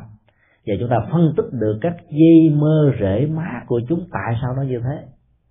Cho nên thay vì thù hận họ, thì người có khuynh hướng trở về tìm cách để giúp đỡ họ. Làm sao cho họ giảm bớt đi cái cực đoan để không tự tạo ra khủng bố cho mình và cho người. Thì giải quyết vấn đề, cái đó nó mới dứt điểm mặc dầu. Rất chậm. Phải đòi hỏi đến rất nhiều cái cái giá phải trả. Mà cái giá đầu tiên đó là những người đang hận thù sẽ nghĩ rằng mình là kẻ đối lập. Mình là là, là cái người à, gọi là làm cho vấn đề đó nó trở nên căng thẳng hơn. Và trong khi đó cái tinh thần từ bi của Phật giáo là giúp cho mình phải có cái nhìn phản chiến để tách rời nỗi khổ niềm đau từ hai phía ra để cho hai cái đó nó không chập lại vì chập lại là là tan xương thịt nát. À, trời đất này nó trở thành là những mảnh đất dụng thôi. Thì trên cơ sở đó đó thì cái câu kế tiếp là điều phục nạn gió lửa như là một trong những cái à, kết quả tất yếu của việc áp dụng tuệ giác ở trong đời sống sinh hoạt hàng ngày. Chứ mà không làm sao mình lý giải được cái chuyện mà có tuệ giác là tránh được nạn lửa và nạn à, nạn gió. Gió nó sẽ tạo ra bão và lục các nhà khoa học thủy văn còn không không cản được nó mà người có trí tuệ là sao cản? Cản được nó bộ gì? Mỗi lần khi nó xuất hiện cái mình bay lên giống như tôi còn không dùng cái ờ, cái gì đó? Cái cái, cái thức bản nhảy về một cái là qua mấy trăm ngàn dạng dặm thì thoát khỏi cái cơn lốc cơn xoáy hay là cái quy cái cái, cái, cái quỹ đạo hay là cái đường kính của cái cơn lốc. Không phải thế. Và lửa chánh lửa đâu có nghĩa là là là, là vào lửa lửa đốt không cháy. Ai mà tin theo nghĩa đen hiểu kinh điển đại thừa theo nghĩa đen và nhất là kinh diệu pháp liên qua vào nữa cái không chết thì cũng phỏng cho nên chúng ta phải hiểu nó theo cái nghĩa biểu tượng. Lý do tại sao mà các kinh điển đại thừa sử dụng nghĩa biểu tượng bởi vì người ấn độ đó về phương diện tri thức họ không thích nói theo kiểu bạch thoại. Nói bạch thoại không áp phê không hấp dẫn. Mà phải nói theo cái kiểu là các biểu tượng mà việc ứng dụng các công thức giải mã mới có thể làm thỏa mãn được tri thức mà vốn như là một cái nỗi niềm khao khát nhất của người ấn độ. Cho nên đọc vào kinh đại thừa, nó hàng loạt những dạ những những những cái ờ, biểu tượng. Phải giải nó. Giải sai, ứng dụng đôi lúc, tội quả nhập ma. Phải dạy đúng nữa muốn như thế thì mình phải nắm rõ được cái cái gốc rễ văn hóa của người ấn độ là gì. Cho nên tiếp xúc với kinh điển đề thừa và tiếp xúc với nghĩa đen ấy, chúng ta nói ồ mê tín nè dị đoan nè quan đường nè quyển vọng nè. Toàn là chuyện gì đâu không gần gần gần gũi với con người. Thì người ấn độ tri thức là thích nói cái kiểu dòng do tam quốc. Mà ai sử dụng được như thế thì cái đó mới được gọi là là cao tay ấn. Thiên hạ thì người ta mới nể và phục các bản kinh Phật giáo ra đề trong cái bối cảnh văn hóa như thế, triết học như thế, tôn giáo như thế, thì cũng phải tùy thuận chúng sanh vô quái ngại.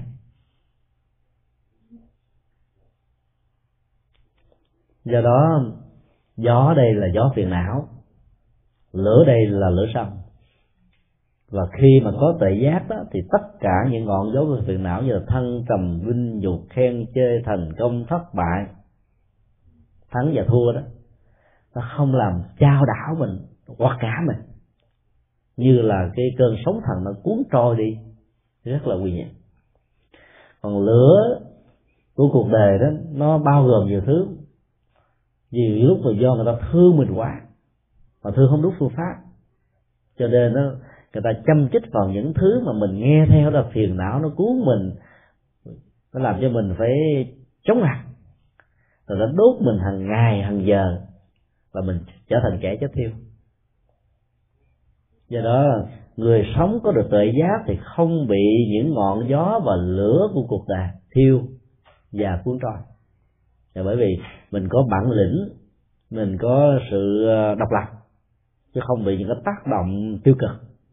Và cái nhận thức đánh giá của mình nó rất là chuẩn, ở chỗ dựa vào nhân quả, dựa vào duyên khởi dựa vào vô thường, dựa vào vô ngã. Thì tất cả những cái hỗ trợ cần thiết này đó, nó sẽ giúp cho mình không bị lửa đốt cháy, không bị gió cuốn tròn cho nên lý giải kinh đại thừa thì phải dùng hệ thống biểu tượng mà mỗi người có thể ứng dụng khác nhau. Phương pháp quán thứ tư là phương pháp quán về à, lòng bi. Khái niệm chữ bi đó ở trong nền văn hóa của trung hoa về việt nam đó làm cho người ta hiểu lầm. Ví dụ ta nói là bi quan tức là có cái nhìn bi lụy uh, tiêu cực chiếm thế chán trường. Bây giờ kêu thực tập quán bi để trở thành những con người như thế thì ai dám làm? Ngôn ngữ nào cũng có những giới hạn của nó. Ở trong uh, tiếng Bali và Sanskrit đó bi và từ là hai cái niệm. Bi là karuna từ là meta.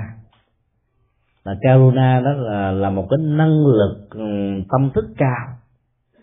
Với cái chức năng và đối tượng làm thế nào để mang lại niềm vui cho người bình thường cho người bình thân cho người dân nước lạ cho chúng sanh nói chung.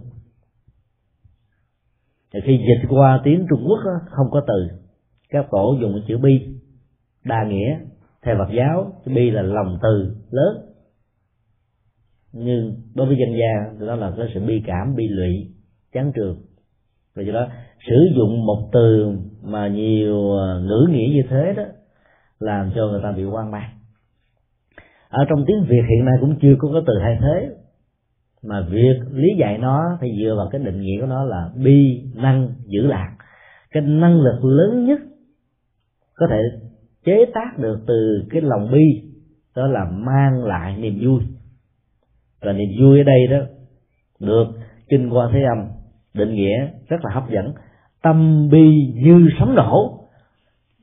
Nghe thấy mất hồn à tại sao cái lòng thương mang niềm vui cho người khác như là sấm nổ? Nghe sấm nổ giật mình, nhất là người lớn tuổi, người yếu tim, nghe là sợ lắm tại vì nghe xong nó hồi hộp cái tim nó mệt lắm. Các chiên pháo là loại nổ thường thường thôi. Người ta đã mất hồn. Có nhiều cái cơn sóng nổ cái là người chết chết thui chết thui lùi. Ở đây muốn nói là khi mà mình uh, chế tác ra được cái năng lượng của lòng bi đó với mục đích mang lại niềm vui cho người khác thì các dữ liệu văn hóa phong tục tập quán cá tính ở trên con người của khổ và đau nó sẽ bị chấn động. Sấm nổ là một cái hiện tượng của chấn động. Bản chất của sự chấn động nó làm cho con người phải tái tư duy về những gì đối với mình và diễn ra xung quanh mình. Có những cái tái tư duy đó làm cho người tái sanh lần thứ hai. Thông thường chúng ta có khuynh hướng là chạy theo lập trường và chúng ta cho đó là số một này thì cơ hội của tái tư duy về những cái đã làm, đang làm, không có. Cho nên, chân lý cứ đến gõ cửa, chúng ta cũng vẫy tay chào nó, tôi không thèm. Cái mà tôi có xịn hơn nhiều lắm. Cho nên tái tư duy nó bị mất cơ hội. Sấm nổ là một sự chấn động mà chúng ta có thể sánh ví giống như là các nhà ngoại cảm. Hiện nay ở Việt Nam có trên dưới 100 nhà ngoại cảm. Và đây cũng là số lượng lớn nhất chưa từng có trong lịch sử của loài người ở thế kỷ 20 mà điều rất là đặc biệt là các nhà ngoại cảm này, phần lớn là các đảng viên cao cấp và con cháu của các đảng viên cao cấp. Vốn không tin có đề sao không tin nhân quả. Nếu các nhà ngoại cảm là những nhà Phật giáo đó, thì ta nói, ôi, mấy ông này nói chuyện mê tín gì đó nói thế giới cõi âm nói chuyện sau khi chết, cái tác dụng nó không không lớn. Mà Phật pháp trong cái thời này đó là chuyển cho những người không có niềm tin về luân hồi, về sanh tử, lại có được niềm tin vì chính con cháu của họ là một minh chứng hùng hồn về chuyện này. Và chính bản thân họ là một minh chứng. Thì tự phủ định mình là chuyện không có, vì mình thấy rất chân thực. Chuyện nó diễn ra như là một hiện thực khách quan. Làm sao dám phủ định? Mà triết học Mark Lenin nó có một câu như thế này. Trọng tâm của triết học Mark Lenin là tôn trọng cái khách quan. Bây giờ các nhà ngoại cảm chứng minh cho thế giới của con người giàu có tin về hiện tượng đó hay là không tin về hiện tượng đó rằng nó diễn ra là một hiện tượng khách quan. Cái gì để làm cho họ thấy được điều đó? Các nhà ngoại cảm đóng chức năng như là một à, người thông dịch, interpreter. Họ không nói giống như là những người đồng cốt. Sau khi ờ, được một hư linh nào nhập vào rồi, họ nói theo kiểu đồng cốt. Có lúc người ta lạm dụng lợi dụng và nói những chuyện tào lao. Theo kiểu ờ, bố ra ma quét nhà ra rác. Còn nhà ngoại cảm làm một công việc hoàn toàn khác. Họ rất là tỉnh, giống như con người bình thường của mình, nhưng họ trải qua một tiến trình sấm nổ ở trên não mà chúng tôi tạm gọi là tiến trình của thập sanh nhất tử các nhà khoa học cho chúng ta thấy rất rõ là trong não bộ con người đó, nó có một cái vùng gọi là vùng thùy mã. Cái vùng này nó nói theo ờ, ngôn ngữ duy thức học Phật giáo đó, nó là một cái kho tàng của a la gia thức nó chứa giấu hết tất cả các loại tri thức và hạt giống của các loại tri thức này.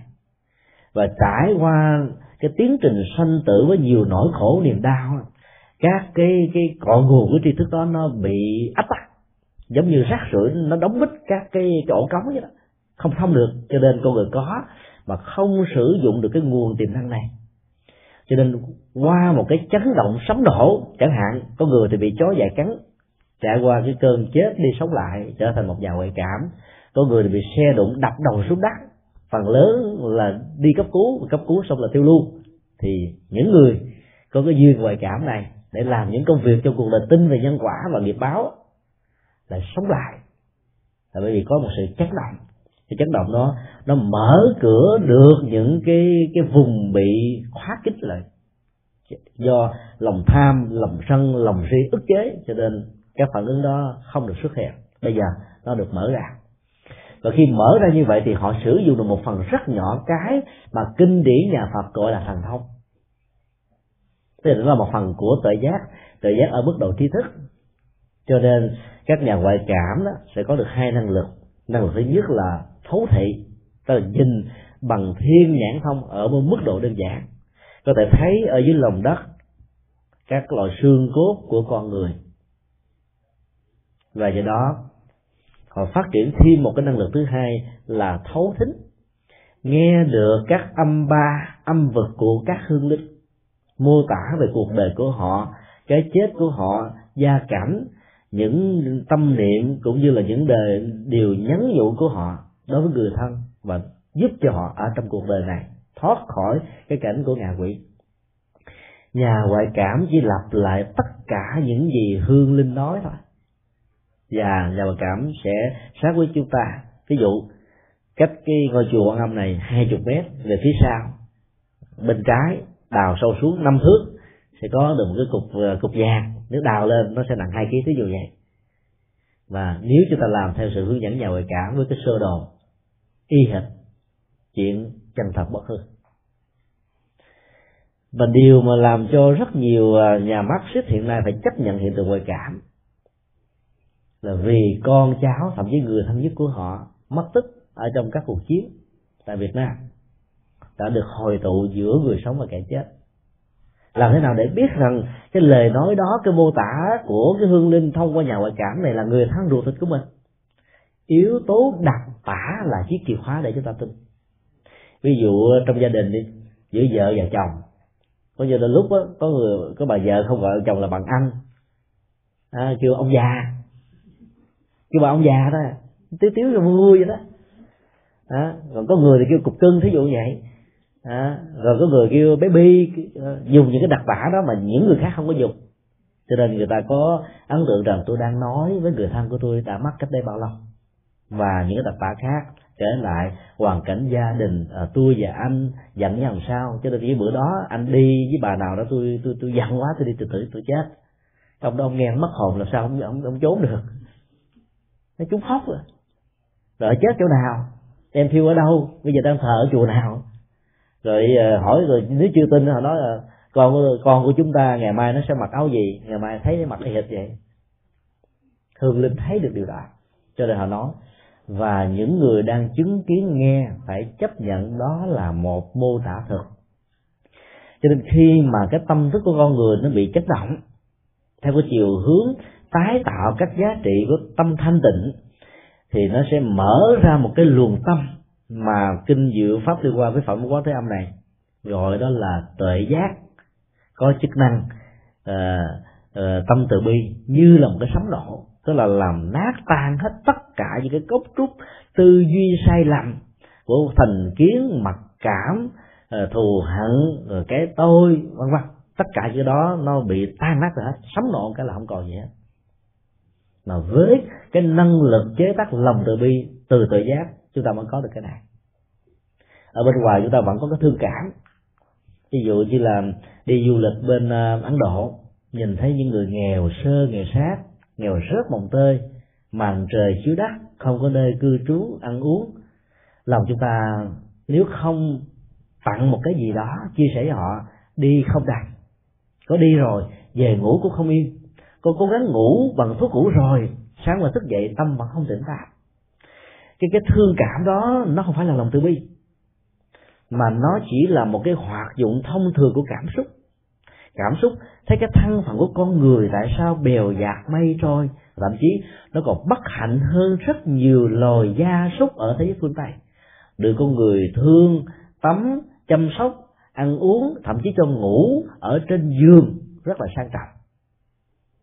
Những cái so sánh đó, nó diễn ra một cách rất là vô thức và làm cho chúng ta cảm nhận rằng tôi cũng là một con người, tôi lại được may mắn hơn, còn con người lại bất hạnh hơn. Cho nên, thấy bất hạnh như vậy, lòng cầm không nổi sự thương cảm đó đó là điểm xuất phát của từ thiện. Nhưng nó rất dễ dàng rơi vào tình trạng thuận á, thì mình thích mình làm, còn nghịch là mình bỏ. Vì nó không phải lòng từ bi.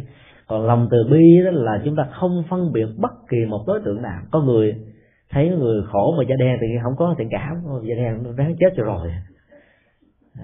Rồi có người mà nghe nói là Pakistan mà đang khổ mà kia vận động ôi mấy thằng cha hồi giáo đâu cứu gì?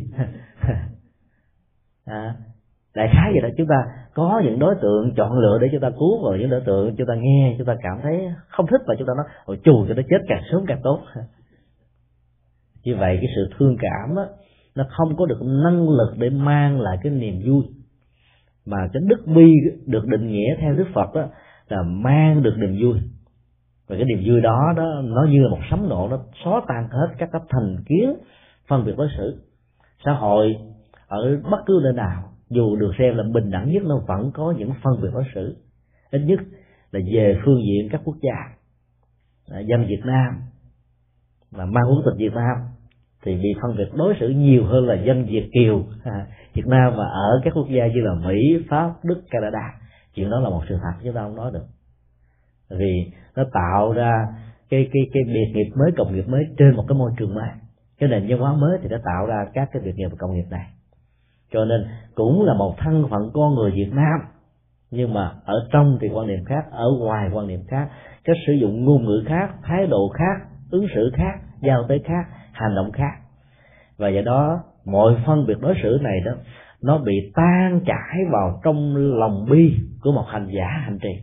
Để, chứ còn nhìn thấy rằng, theo cái bản nhân này, chúng sanh bị khổ nạn. Cái đây ta không còn nói là người Việt Nam bị khổ nạn, người Việt Nam trong nước bị khổ nạn, hay người Việt Nam ngoài nước là bị khổ nạn, người Campuchia, người Pakistan, người Afghanistan, người này, người nọ đó, mà chỉ còn nghĩ chung là chúng sanh thôi thì lúc đó cái lòng lòng bi này nó nó được trải ra một cách rất là điêu và nó có phương pháp.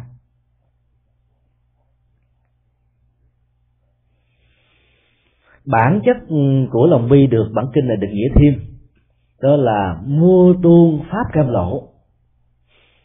Nó làm cho tâm con người tuôn chảy các hành động mà mọi sự dấn thân làm lành để cứu trợ cho người, cho cho người đang cần được giúp đó như là một cái nước ngọt ngào. Cam lộ là nước ngọt. Nó giống giống như cam thảo vậy đó. Uống vào một cái ngay cái cuốn cổ mình nó còn có cái chất ngọt. Cái hậu á nó thấm cho mình có cảm giác mình rất là thích. Các loại trà mà các vị thiền sư của Trung Hoa ngày xưa sử dụng đó là những loại trà nó có chất liệu này. Uống một cái chung nhỏ thôi. Chứ phải uống mình như là các loại cà, cà phê Starbucks to tướng thì uống vô cái muốn xỉn. thì uống được rất nhỏ. Cái hậu của nó nó nó tồn lại rất là rất là lâu dài. Và cái yếu tố đó, đó nó được gọi là cam lộ. Tức là nó có đầu nó có giữa và cái đuôi. Cái đó được kinh điển gọi là uh, thượng thiện trung thiện hậu thiện. Cái giáo pháp của đức phật đó lòng từ bi hay lòng bi của một hành giả đúng thì nó mang lại cái chất cam lộ trong lúc chúng ta bắt đầu dấn thân vào xã hội làm các việc làm. Và cái tiến trình diễn ra của nó nó cũng mang chất cam lộ cho đối tượng nó được cảm thấy mát mẻ, nhẹ nhàng, thư thái, hạnh phúc thảnh thơi. Và kết thúc việc làm đó rồi, thì cái kết quả tất yếu của nó đó làm cho người đó không bao giờ rơi vào các trạng thái phản ứng phụ. Như là không bao giờ trở thành các công tử bột. Có nhiều cái chương trình à, an sinh xã hội nhìn từ bề mặt của nó như là lòng bi, nhưng nó tạo ra các gà công nghiệp. Và nó tạo ra cái sự ỷ lại, lệ, lạm dụng, lợi dụng rất nhiều. Vì đó theo định nghĩa của kinh diệu pháp thiên hoa. Nếu nó không có tư nhượng bởi chất cam lộ của hạnh phúc, và không có bất cứ một cái lương lẹo mắc méo trong đây thì cái đó mới được gọi là lòng bi. Cho nên có rất nhiều bậc cha mẹ thương con em của mình không đúng cách đó thì làm cho con em của mình mất đi cái năng lực tự lập. Và do đó, chúng trở thành nạn nhân của chính những thái độ sai lầm mà do tình thương không được huấn luyện bởi lòng bi tạo ra. Và kết quả là cả hai cùng khổ đau. Cái chức năng thứ ba của lòng bi là, nó như là biển phước. Bi chính là biển phước ở trong bản văn này giờ cái chữ bi chính là biện phước đó nó được đẳng thức hóa bằng một cái đại từ nhân sinh là ngài quan thế âm. Thực tập cái hạnh quán lòng bi để trở thành bồ tát quan thế âm. Và khi làm được như thế, chúng ta chính là miễn phước. Mình đã ngược lại cái tiến trình cầu nguyện thông thường của rất nhiều người mới bắt đầu phát tâm vào đạo là cầu ngài ban bố phước lành cho mình và mình cầu càng nhiều đó thì cái năng lực của quan thế âm. Mất đi. Mình trở thành như là một nạn nhân đang kêu gọi, đang kêu gào, đang rên thét, đang đau khổ, đang quan hoại và cái mức độ chấn an tâm lý làm cho mình cảm thấy thoải mái khi mà hữu cầu tác ứng về phương diện nhân quả. Cái đó nó vẫn tốt. Nhưng nếu mình chỉ dừng lại ở mức độ này thông thường thôi đó thì cái tiến trình là là là lòng bi như biển phước nó không có. Mà muốn trở thành biển phước đó mình phải là cái người mang lại cái niềm an vui cho người khác, chứ không phải là mình xin người khác ban cho mình niềm an vui. Người mẹ tại sao hạnh phúc? Vì người mẹ tạo ra hạnh phúc cho đứa con. Cái sự tạo hạnh phúc đó đó, trước nhất là cho bú mớm cho đến là cho cơm ăn áo mặc. Cho đến ba năm vũ bộ kế đến là 18 năm học đường. Kế đến là gia tài sự nghiệp con cháu vân vân. Và suốt cả một tiến trình thương con như thế người mẹ toàn là cho cho hạnh phúc cho niềm vui. Cho nên tâm của người mẹ nói chung là người phụ nữ thích bố thí cúng dường. Còn người đàn ông á, thì không có được như vậy. Bởi vì người đàn ông là phải đi gọi là cài sâu làm kinh tế theo cái truyền thống ngày xưa. Để tạo ra cái trụ cột kinh tế của gia đình. Thì cái gì mà mình tự tạo ra mình cắt nó đi tiếc nó lắm. Người chàng thấy chấp trước mà keo đó nó mọi ở người đàn ông. Mặc dù lẽ ra nam như chi chí phải rộng lượng, nhưng mà trên thực tế, cái lòng bố thí của người nam rất ít. Các ngôi chùa tồn tại nhờ phụ nữ. Phật pháp được phát triển nhờ phụ nữ, chứ phải nhờ các ông đàn ông. Là bởi vì mình đã có được cái thói quen ngay từ nhỏ, với tư cách là một người mẹ cho con, rồi sau này là cho cháu, rồi cho cuộc đời còn người nam gáy vào, tích tụ, xây dựng, thiết kế. Cho nên không dám buông. Và cũng rất mái thiên nhiên vì cấu trúc nhân quả của nó đã tạo ra, có đàn ông, có đàn bà. Để một bên tạo ra và giữ lại thì có một bên phải chi xài. Chi xài hữu ích. Rồi do đó cái tính cách tái tạo phước báo, phước tạo phước, báo tạo báo nó làm cho người đó ngày càng giàu, ngày càng quý trọng. Còn giữ hoài thì mất mà khi chết là không siêu sinh. Cho nên đó, nó là một điều rất là bất hạnh. Thì như vậy là chúng ta thấy được cái cái tính chất của ờ, cái cái pháp cam lộ nó tuôn rơi, nó chảy, nó tươi dưỡng, nó thấm. Và do đó, đối tượng của của nỗi khổ niềm đau, khi được tưới tẩm pháp cam lộ của lòng bi, họ sẽ trở thành là một người là tự lập được. Cho nên cái tiến trình của việc thiết lập lòng bi thay lòng bi đó là làm thế nào? Mình là một biển phước và người đó tắm ở trong biển phước này đó, họ có thể trưởng thành được. Do đó giúp cuộc đời, giúp con người phải giúp bằng phương pháp. Bây giờ Phật dạy đó, cái việc đi từ thiện chưa quan trọng. Mà quan trọng là trong lúc đi làm từ thiện, mình phải thể hiện cái hạt giống của tuệ giác để giúp cho cuộc đời của họ. Trong rất nhiều năm qua, khi làm từ thiện tại các cái trung tâm cải tạo, nhà tù, trung tâm à, cai nghiện, ma túy, trung tâm mại dâm, trung tâm bụi đời cơ nhở, những người già tàn tật, trẻ em mồ côi, phạm pháp, ở tuổi nhỏ, thì chúng tôi đều gắn ở trong mỗi một phần quà đó một câu Phật ngôn. Mà chọn rất nhiều câu Phật ngôn rất đơn giản, bỏ đi tính tác giả để cho những người khác tôn giáo và những người cai quản các cái trung tâm cải tạo vốn không thích đạo Phật, không có bất kỳ một cái thành kiến nào về cái chuyện truyền đạo của chúng ta. Và những câu này rõ ràng nó không mang mục đích truyền đạo mà mang mục đích cải tạo tâm thức, chuyển hóa tâm thức. Trong khi đó, nhà tù với tường cao hố sâu với những cái phương pháp trừng trị khắc nghiệt không thể thay đổi tâm thức của con người cho nên, nếu chỉ đơn thuần như thế, và các nhà từ thiện Phật giáo vào các nơi đây chỉ đơn thuần tặng một phần quà, mang cho họ niềm vui vật chất, chuyện đó không giải quyết được. Bởi vì những người tù giàu hơn chúng ta, nhất là tù trộm cắp, họ giàu lắm. Nhất là mấy ông tù tham nhũng, giàu lắm. Do đó, họ đâu cần những thứ này việc đưa vào các cái phẩm thẩm như thế là thiết lập tình thân. Tại vì trong những năm tháng ngồi tù vợ trong các trại cải tạo đó tình thân mất hết. Cha mẹ bùi giận quá cắt đứt quan hệ. Anh em bè bạn thấy rằng như là một cái gánh nặng cho bản thân mình cho nên cái người mà phạm pháp đó bị bắt đi đó, họ cảm thấy nhẹ gánh tan bọc có người cảm thấy xấu hổ quá cho nên là sợ bị không được đối xử ngoài xã hội cho nên không không thừa nhận mình có một người em, một người anh, một người chị, một người cha, một người con hợp pháp còn trong thế giới giang hồ, khi mình có tiền, mình được gọi là anh hai. Khi mình ở tù đó, mình tự như là một một cục ghẻ ta sợ. Cho nên khi ở trong tù, tất cả cái cái nhìn về nhân tình, thế thái nó trỗi dậy với họ. Và họ thấm họ thấm thía từng ngày, từng giờ. Cho đó chánh pháp tôi phật đưa vào họ cầm một câu họ đọc, họ nghiền cái câu đó vì không có việc gì làm. Ngoài những cái này, không có báo chí để đọc, không có tivi để coi, không có sách vở để thưởng thức làm sao chuyển hóa được tâm thức? Nhà tù ở việt nam, trong thời sau chủ nghĩa là như thế.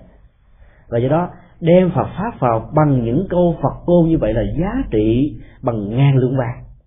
Một bài học đó có thể là bằng ngàn lượng vàng như vậy là cái tính trình cái tiến trình giữ lạc ba niềm vui của lòng bi theo tinh thần của bồ tát quan thế âm nó sẽ giúp cho người đó bị chấn động trong thức là nổ tung ra hết tất cả những gì họ suy nghĩ rằng là ăn sung mặc sướng đua đòi uh, sống biết ngày nay không cần biết ngày mai là hạnh phúc bị đảo lộn hoàn toàn.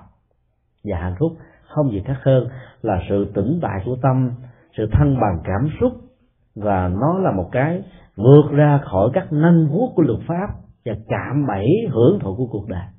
Ai sống được như thế với một thái độ là biết đủ hài lòng với những nỗ lực chân chánh và thành quả chân chánh thì người đó có được niềm vui. Và ở trong tù họ cảm nhận điều này một cách rất sâu sắc. Cho nên lúc đầu khi chúng tôi dấn thân vào các nhà tù họ nói vào giảng dân, dân anh chị làm sao ta nghe nhưng chúng tôi thấy điều đó ngược hoàn toàn. Giảng cho tù nhân dễ gấp 10 lần giảng cho những người cai nghiện. Bởi vì cái người cai nghiện cảm xúc bị chai chứ. Nghe giảng cái nó muốn ngủ. Mà có mở mắt đi ra nữa, nó cũng, nó không thấm vô được. Bởi vì cái cái xúc cảm của nó nó mê với những cái loại mà cái đô của nó cao quá, cho nên những cái bình thường từ thường thường này nó không không tác động được hết còn cái nhân tình thế thái gỡ từng trang lịch ở trong nhà tù làm cho họ thì cái rai rất luôn tâm hồi đầu cho nên rót Phật pháp vào trong những cái hoàn cảnh như thế là có lợi vô cùng. Trước nhất là có lợi cho chính những nạn nhân của hành động xấu xa đã biến họ trở thành kẻ tội của xã hội. Và sau đó nó làm cho các cái khổ nạn của xã hội nó không có mặt nữa. Cái mấu chốt của việc mà mang lòng bi đến các trại giam là nằm chỗ này. Để làm được điều đó, thì bồ tát ma thế âm dạy chúng ta cái phương pháp quán từ. Lòng từ và lòng bi nó khác ở chỗ đó là nó mang tới cách bổ sung. Nếu lòng bi đã được định nghĩa là mang niềm vui, thì cái lòng từ được định nghĩa là nhổ lên gốc rễ của nỗi khổ. Mang niềm vui dễ lắm. Là một người mẹ đi chợ về, mang theo vài thẻ chocolate là đứa con hạnh phúc liền. Về thấy con chó trong nhà đang đói mình vuốt vào đầu nó vài ba cái cho nó ăn vài một cục xương thậm chí là cái cục xương dởm đó. Theo cái kiểu ở ở mỹ này ha. xương quá chắc đó. Nó nhai hoài cho nó có cái cái cơn nghiện nó tiết ra dịch vị để nó thỏa mãn nên nó ở nhà nó không đi đâu. Nó nó gặp mình ở đâu là quắt đuôi tới đâu cho nên cái yếu tố của của uh, mang niềm vui nó dễ lắm có của là có niềm vui ở người khác vì người thấy mình là như một người ân nhân. Mình như là một chiếc phao, mình như là một chiếc xe cứu hộ, mình như là một cái nơi bám vào an toàn, mình như là một cái dù che, như tàn cây, như bóng mát, như con đường, như hạnh phúc. Nhưng nhổ lên nỗi khổ của người đó một cách lâu dài phải có biện pháp, chứ phải chỉ cho không. Thì cho cái gì?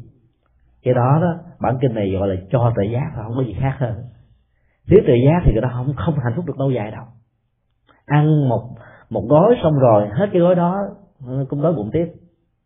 Mình cho làm sao bằng những cái cái cái cái cơ quan từ thiện quốc tế, tiền, rừng, biển bạc. Do đó, người Phật giáo phải sử dụng cái con đường từ thiện bằng cách thức là chuyển hóa tâm thức của những người đang bị khổ và đau.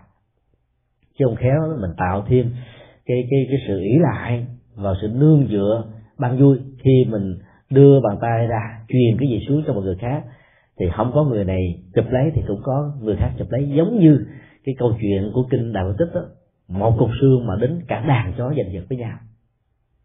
Cái sự ban vui đó cái cái cái sự mà ban vui đó chưa chắc là mình có vui lâu dài. Nếu không có lòng từ nhổ lên được cái gốc rễ của khổ đau để người ta thấy rằng là um, tại sao phải chạy theo cái chủ nghĩa vật thực? Để biến mình trở thành một kẻ nô lệ. Cái nhìn à, của lòng từ bi cho chúng ta thấy rằng là cái nhu cầu được uh, chuyển hóa thay đổi đó nó phải được làm một cách rất là có nghệ thuật. Để khi mọi sự viện trợ và tiếp nhận đó nó không trở thành như là một cái cơn nghiện cái nhiều người sống với cái nó trở thành cơn nghiện và suốt cuộc đời họ trở thành cái người tiếp nhận nó thôi chứ không không bao giờ biết ban ra và do đó sự ban vui đó nó phải được hỗ trợ của lòng lòng từ. Và phối hợp lại chúng ta gộp đó, nó trở thành là từ bi. Tiến trình của sự ờ, bạc khổ tức là tháo khổ lên được kinh này định nghĩa rất hay. Lòng từ tợ mây lặng dập tắt lửa phiền não. Nó còn có hai vế. Giống như mây lặng mây thế nào gọi là mây lặng trong trắng. À, cô từ vì nó rất hay tại vì nếu mà nó đục đục đen đen rồi, thế nào nó cũng nổi phong ba bão táp. Như vậy, cái ý nghĩa của cái mây đó, thứ nhất là một sự che. Nó che nắng, thứ nhất. Nhưng mà sau cái che nắng đó, có thể là nó dội mưa, nó có thể là tạo bóng mát. Nó còn có hai chức năng. Và ở đây là mây lành chứ là mây mà không có mưa, không có sương, không có mù, không có làm cho người ta, mỏi mệt, không có làm cho người ta sợ hãi. Thì cái mây lành là mây mới thật sự giúp cho người đó được an ổn. Như vậy, cái sự an ổn của lòng từ bi, tức là nhổ lên nỗi sợ hãi và nhổ lên tất cả những bế tắc như nguyên nhân dẫn đến sự sợ hãi. Làm được như thế là chúng ta đang gieo rất may lành ở mọi nơi, đang bị nóng bức, đang bị cháy đốt, đang thiếu thốn, đang khổ đau. Và giới thứ hai đó là dập tắt lửa phiền não bằng cùng sanh đạo tặc là một một phản ứng rất là thông thường ở các nước thuộc về thế giới thứ ba. Nghèo quá, phải hối lộ. Lương bổng thấp quá, phải ờ, bày bài mua lập ghế để kiếm rồi ờ, đồng lương không đủ tiền chi thì người ta phải lương lạo để ờ, qua ngày. Rồi cái phản ứng thứ hai đó là bằng cùng đã quán. Nói theo kinh di giáo, cái người nghèo đó dễ quán cách dễ hờn giỏi dễ thù hành dễ mặc cảm. Vì khi so sánh mình với người khác người ta cũng có hai bàn tay mình cũng có hai bàn tay thậm chí người ta không thông minh bằng mình mà mình á, bị thất bại người khác thành công. Cho nên từ cái so sánh tiêu cực dựa trên chủ nghĩa của cái tôi hai gì theo giờ Phật dạy quan hỷ với thành công với sắc đẹp với giàu sang với những giá trị đóng góp của người khác thì mình nổi lên một cái lòng ganh tị ghen tị. Và mình muốn, gọi là, chứng tỏ rằng mình hơn người đó cho nên mình phủ định những gì của người khác. Và cái tiến trình đó, nó làm cho lửa phiền não trổ dậy trong tâm thức của chúng ta nhiều lắm. Và để chấn áp cái lửa phiền não đó, có nhiều người muốn chứng tỏ là mình giàu, cho nên phải lao vào trong thế giới giang hồ để tìm chén cơm manh áo bằng một cách không cần đầu tư sự nghiệp, không cần học phấn không cần lương tâm, không cần đạo đức, không cần gì cả.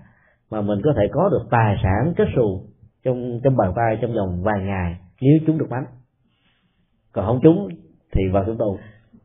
Và nhiều người à, trong cái phản ứng như thế, cứ cứ cứ tự an ủi mình thôi. Hy sinh đời cha để củng cố đời con. Tức là lấy mình làm cái cái à, cái cái chỗ để mà tất cả các nỗi khổ niềm đau nó đổ dồn lên để cho con cháu mình được hạnh phúc. Cho nên cái cách suy nghĩ đó đã tạo ra một cái sự ứng xử không có tính cách trách nhiệm đạo đức sau những hành vi của mình. Mà những người theo chủ nghĩa Mark Lenin tức là tin không có đề sao, dễ dàng rơi vào tình trạng này. Dĩ nhiên chúng ta vẫn thừa nhận là có những con người rất tốt, giống giống như có rất nhiều người không có tôn giáo hoặc là có những người khác tôn giáo, họ vẫn là người rất tốt. Rất tốt là bởi vì các hạt giống tốt của họ đã từng có. Chứ phải do cái chủ nghĩa này nó tạo ra cho họ cái tốt đó.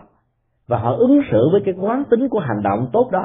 Cho nên trong hiện tại này giàu theo chủ nghĩa nào, họ vẫn là người tốt. Cho nên cái đạo đức nó không nhất thiết phải là hệ quả tất yếu của tôn giáo và tâm linh. Mà nó có thể là một phương diện biểu hiện của xã hội, của giáo dục, của văn hóa của ý thức và của nhiều cái khác nữa thậm chí phong tục tập quán hay vẫn có thể tạo ra những con người tốt. Nhưng mà cái niềm tin không có đề sao và cho rằng cái dấu dấu chấm kết thúc đó, nó được hiểu như là cái chết đó, thì người ta có thể bị lũng đoạn người ta có thể trở thành lòng tham người ta có thể bị rơi vào cạm bẫy vì cái kết cục giữa tốt và xấu giống nhau mắc mới gì làm việc làm. Uổng làm uổng nên tha hồn chứ ăn chê thưởng hưởng thụ vì mấy chục năm mình đóng góp đủ rồi, bây giờ phải hưởng thụ. Mà ở tuổi già hưởng thụ chết khó siêu. Tuổi trẻ hưởng thụ là không sao vì ít nhất còn tuổi già để ăn năn hối hận. Rồi về già mà hưởng thụ là hết hối hận rồi. Do đó là làm thế nào để cho lửa phiền não được được dập tắt? Thì cái tuệ giác của lòng từ bi được bồ tát qua thế âm nói trong đây đó là mất thương nhìn chúng sanh. Thị Ờ, từ nhãn thị chúng sanh. Tức là phải nhìn cuộc đời này, con người này, thế giới này bằng lòng từ. Tức là nhổ lên nỗi khổ cho họ. Tức là giải quyết vấn đề, là giải quyết một cách ờ, tàn gốc rễ của nó, chứ không có một cách hời hợt. Thì ai làm được như thế thì đang là người thực tập hạnh quan thế âm, trở thành một phần của bồ tát quan thế âm. Do đó đó cái cái tính cách của bồ tát quan thế âm nó gồm có năm thứ là chân, thanh tịnh, trí tuệ, bi và từ. Mà trên thực tế chúng ta chỉ nhớ có hai thôi, từ bi thôi. Và chúng ta đã biến bồ tát quan thế âm trở thành một vị bồ tát của tình thương, ban vui và cứu khổ là hết. Nhưng mà chúng ta không biết rằng là việc học theo ngài để mình trở thành một vị ban vui cứu khổ để dấn thân trong cuộc đời. Và điều đó là ai cũng có thể làm được. Khi mình có tấm lòng của bồ tát, có sự thực tập của ờ, giới luật nhà phật. Là có ờ, cái nhìn rộng lượng, thì cái tiến trình mà trở thành bồ tát quan thế âm đó, có thể thực hiện được ở ngay trong lúc chúng ta đang còn sống. Hôm nay chúng tôi ờ, xin chia sẻ một vài cái ý niệm về năm phương pháp quán của phẩm phong môn quan thế âm mà chúng tôi cho rằng nó rất là quan trọng, mà nó cũng chính là trọng tâm của sự hành trì. Để như là cái phần hỗ hỗ trợ bổ sung thêm cho những cái phương pháp quán à, tu tập khác. Ví dụ như là tu về à, vô úy hay là ứng thân 32 ở trong các hoàn cảnh khác nhau để à, độ cho nhiều căn cơ khác nhau. Hoặc là các cái cái tiến trình tu tập về nhân quả trên nền tảng của lời nguyện cầu. Thì tất cả cái đó chúng ta cũng đã thực tập, đang sống. Thì bên cạnh đó nên phát huy thêm cái phần ngũ quán này nữa thì sự hành trì tu tập về hạnh quan thế âm mới thực hiện được trọn vẹn. Còn ở trong kinh ờ, thủ lăng nghiêm thì hạnh quan thế âm được hiểu là hạnh ờ, nhĩ căn viên thông tức là tu tập sự trọn vẹn tuyệt hảo đạo đức và tự giác thông qua sự quán chiếu bằng âm thanh. Thì đó nó nó đòi hỏi đến những cái ờ, cái buổi pháp hội khác.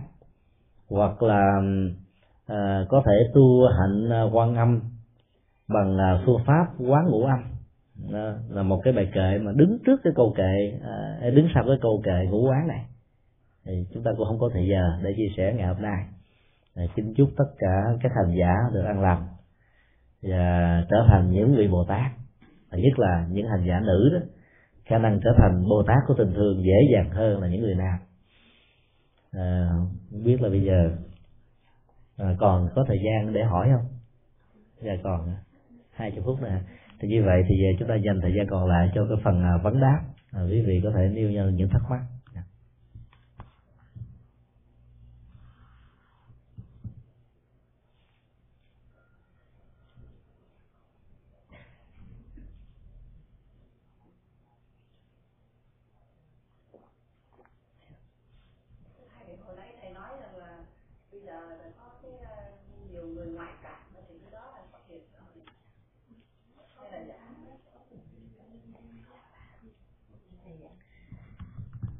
à, À, hiện tượng ngoại cảm là một hiện tượng có thật.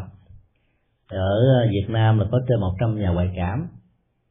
Thì cái công việc của các nhà ngoại cảm là để um, tạo cái tiến trình um, tái hội giữa người mất và kẻ chết thông qua sự mất tích trong quá trình của chiến tranh hay là sự ly lạc của con người nhà ngoại cảm Phan Thị Bích Thần mà chúng tôi có dịp trao đổi ở trong cái buổi sinh hoạt Phật pháp kỳ năm tại chùa Hoàng Pháp vào tháng 3 2007 đó là một nhà ngoại cảm thuộc về bậc nhất hiện nay tại Việt Nam. Cô đã phát hiện ra trên 10.000 hài cốt bị mất tích. Nếu uh, quý Phật tử tại đây ai có những nhu cầu giúp đỡ đó thì có thể nhờ cô giúp và cô này làm miễn phí không có lấy tiền ví dụ trong nhà của mình, ông bà, tổ, tiên, cha, mẹ mình biết rằng người đó mất mà không biết mất ở đâu, mất tích. Thì có thể gỡ tấm ảnh của người đó. Thì cô này cô chỉ ngồi, cô tập trung thôi. Và nhờ sự giúp đỡ của các hương linh khác, hoặc là bản thân của hương linh này. Nếu hương linh này đi siêu thoát rồi đó thì phải nhờ các hương linh khác giúp đỡ. Tôi hỏi cái thế giới có âm đi thiệt dục bắt đầu mới chỉ cho chúng ta là hài cốt đó đang nằm ở đâu trong um, việc đi tìm ở thỉnh thoảng đó là nó có những cái tình trạng đó là các hương linh cũng dẫn chơi.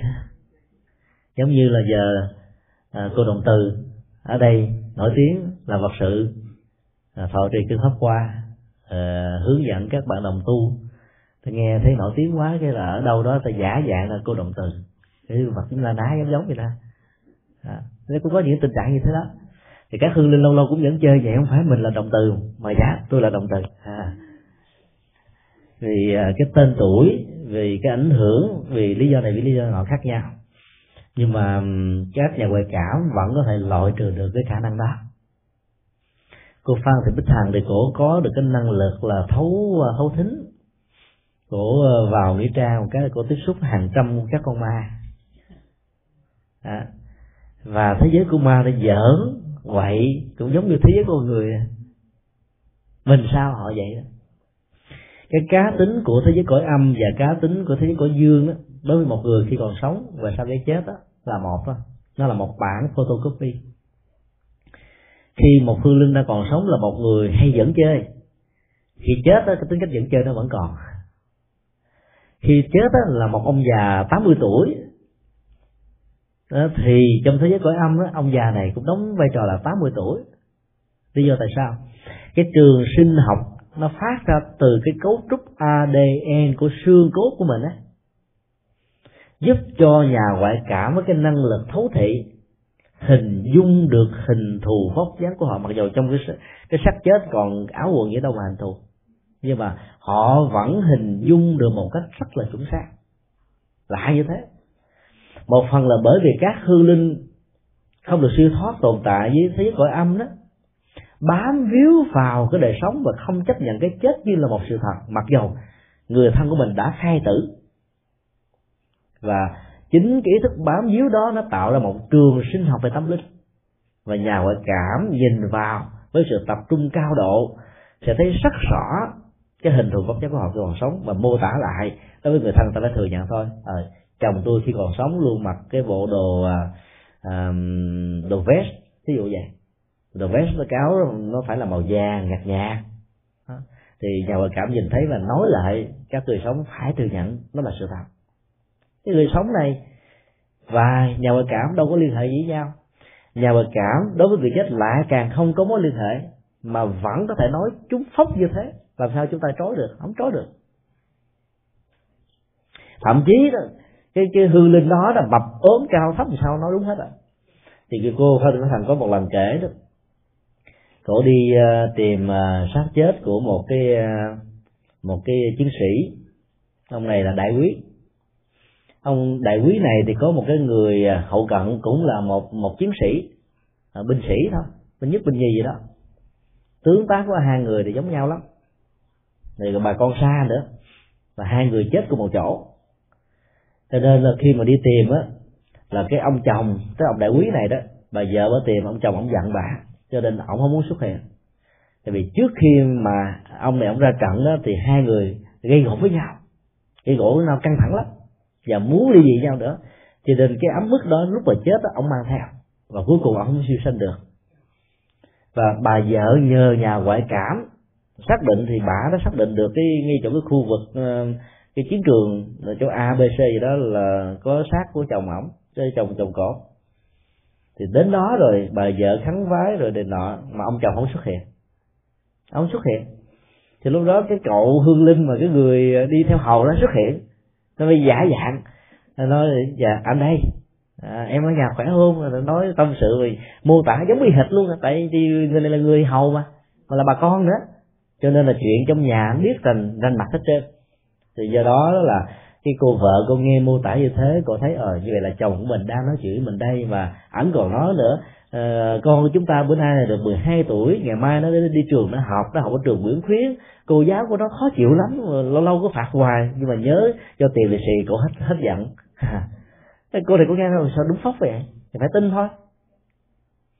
Thôi thì à, à, chuẩn bị ngày hôm sau là là đào cốt lên thì ờ, đêm hôm đó là cô phan thị bác hằng đó cổ ờ, được hương linh mách bảo. Cái ông chồng đó, ông bác bảo nói, cô ơi, cô làm như thế là chồng tôi thờ cháu tôi. Thờ một người khác làm chồng không được đâu. Tôi mới là người chồng thiệt nè. Thì cô bên rằng nói, tại sao anh không chịu nói lúc đó, lúc mà mà mà mà đối thoại, anh không chịu ra nói để cho người khác nói?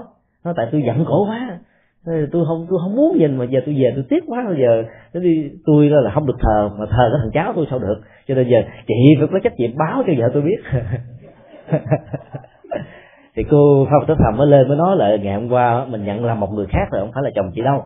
Thì nó nói không tôi tin chị mà cái thành tích của chị trong lĩnh vực này là là là đáng đáng nể lắm. Mà giờ chị nói nói ngược nó xuôi vậy là tôi, tôi làm sao biết tin nào nào đúng nào thật là chị xạo hết cả hai à, cái vết thần của nó là sâu xạo được? Mô tả trong gia đình chị đúng phóc như thế thì chị xác định chứ làm sao tôi biết xác định? Chỉ chị mới là cái người nhân chứng thôi tôi không thể nhân chứng được. Nhưng mà hai người vẫn ra. Thì lúc đó ông chồng mới xuất hiện. Thì cái cô vợ hỏi như vậy đó anh có bằng chứng gì để cho tôi biết là anh là chồng tôi? Còn cái người hôm qua phải là chồng không? Đó thì ông ông chồng ông hỏi chứ à, em có còn nhớ cái thằng cháu của mình đó trên gương mặt nó nó có một ruồi không? Cái cô này ờ nhớ nó đâu có đâu. Còn tôi có một ruồi à một ruồi to nằm ngay cái mép phải phải không? Mỗi lần em hung cái là ông đụng cái một ruồi hoài cứ càng nhằn tôi hoài. Chứ mà ờ đúng rồi. Đó, thì mới xác định được. Ở đầu cái là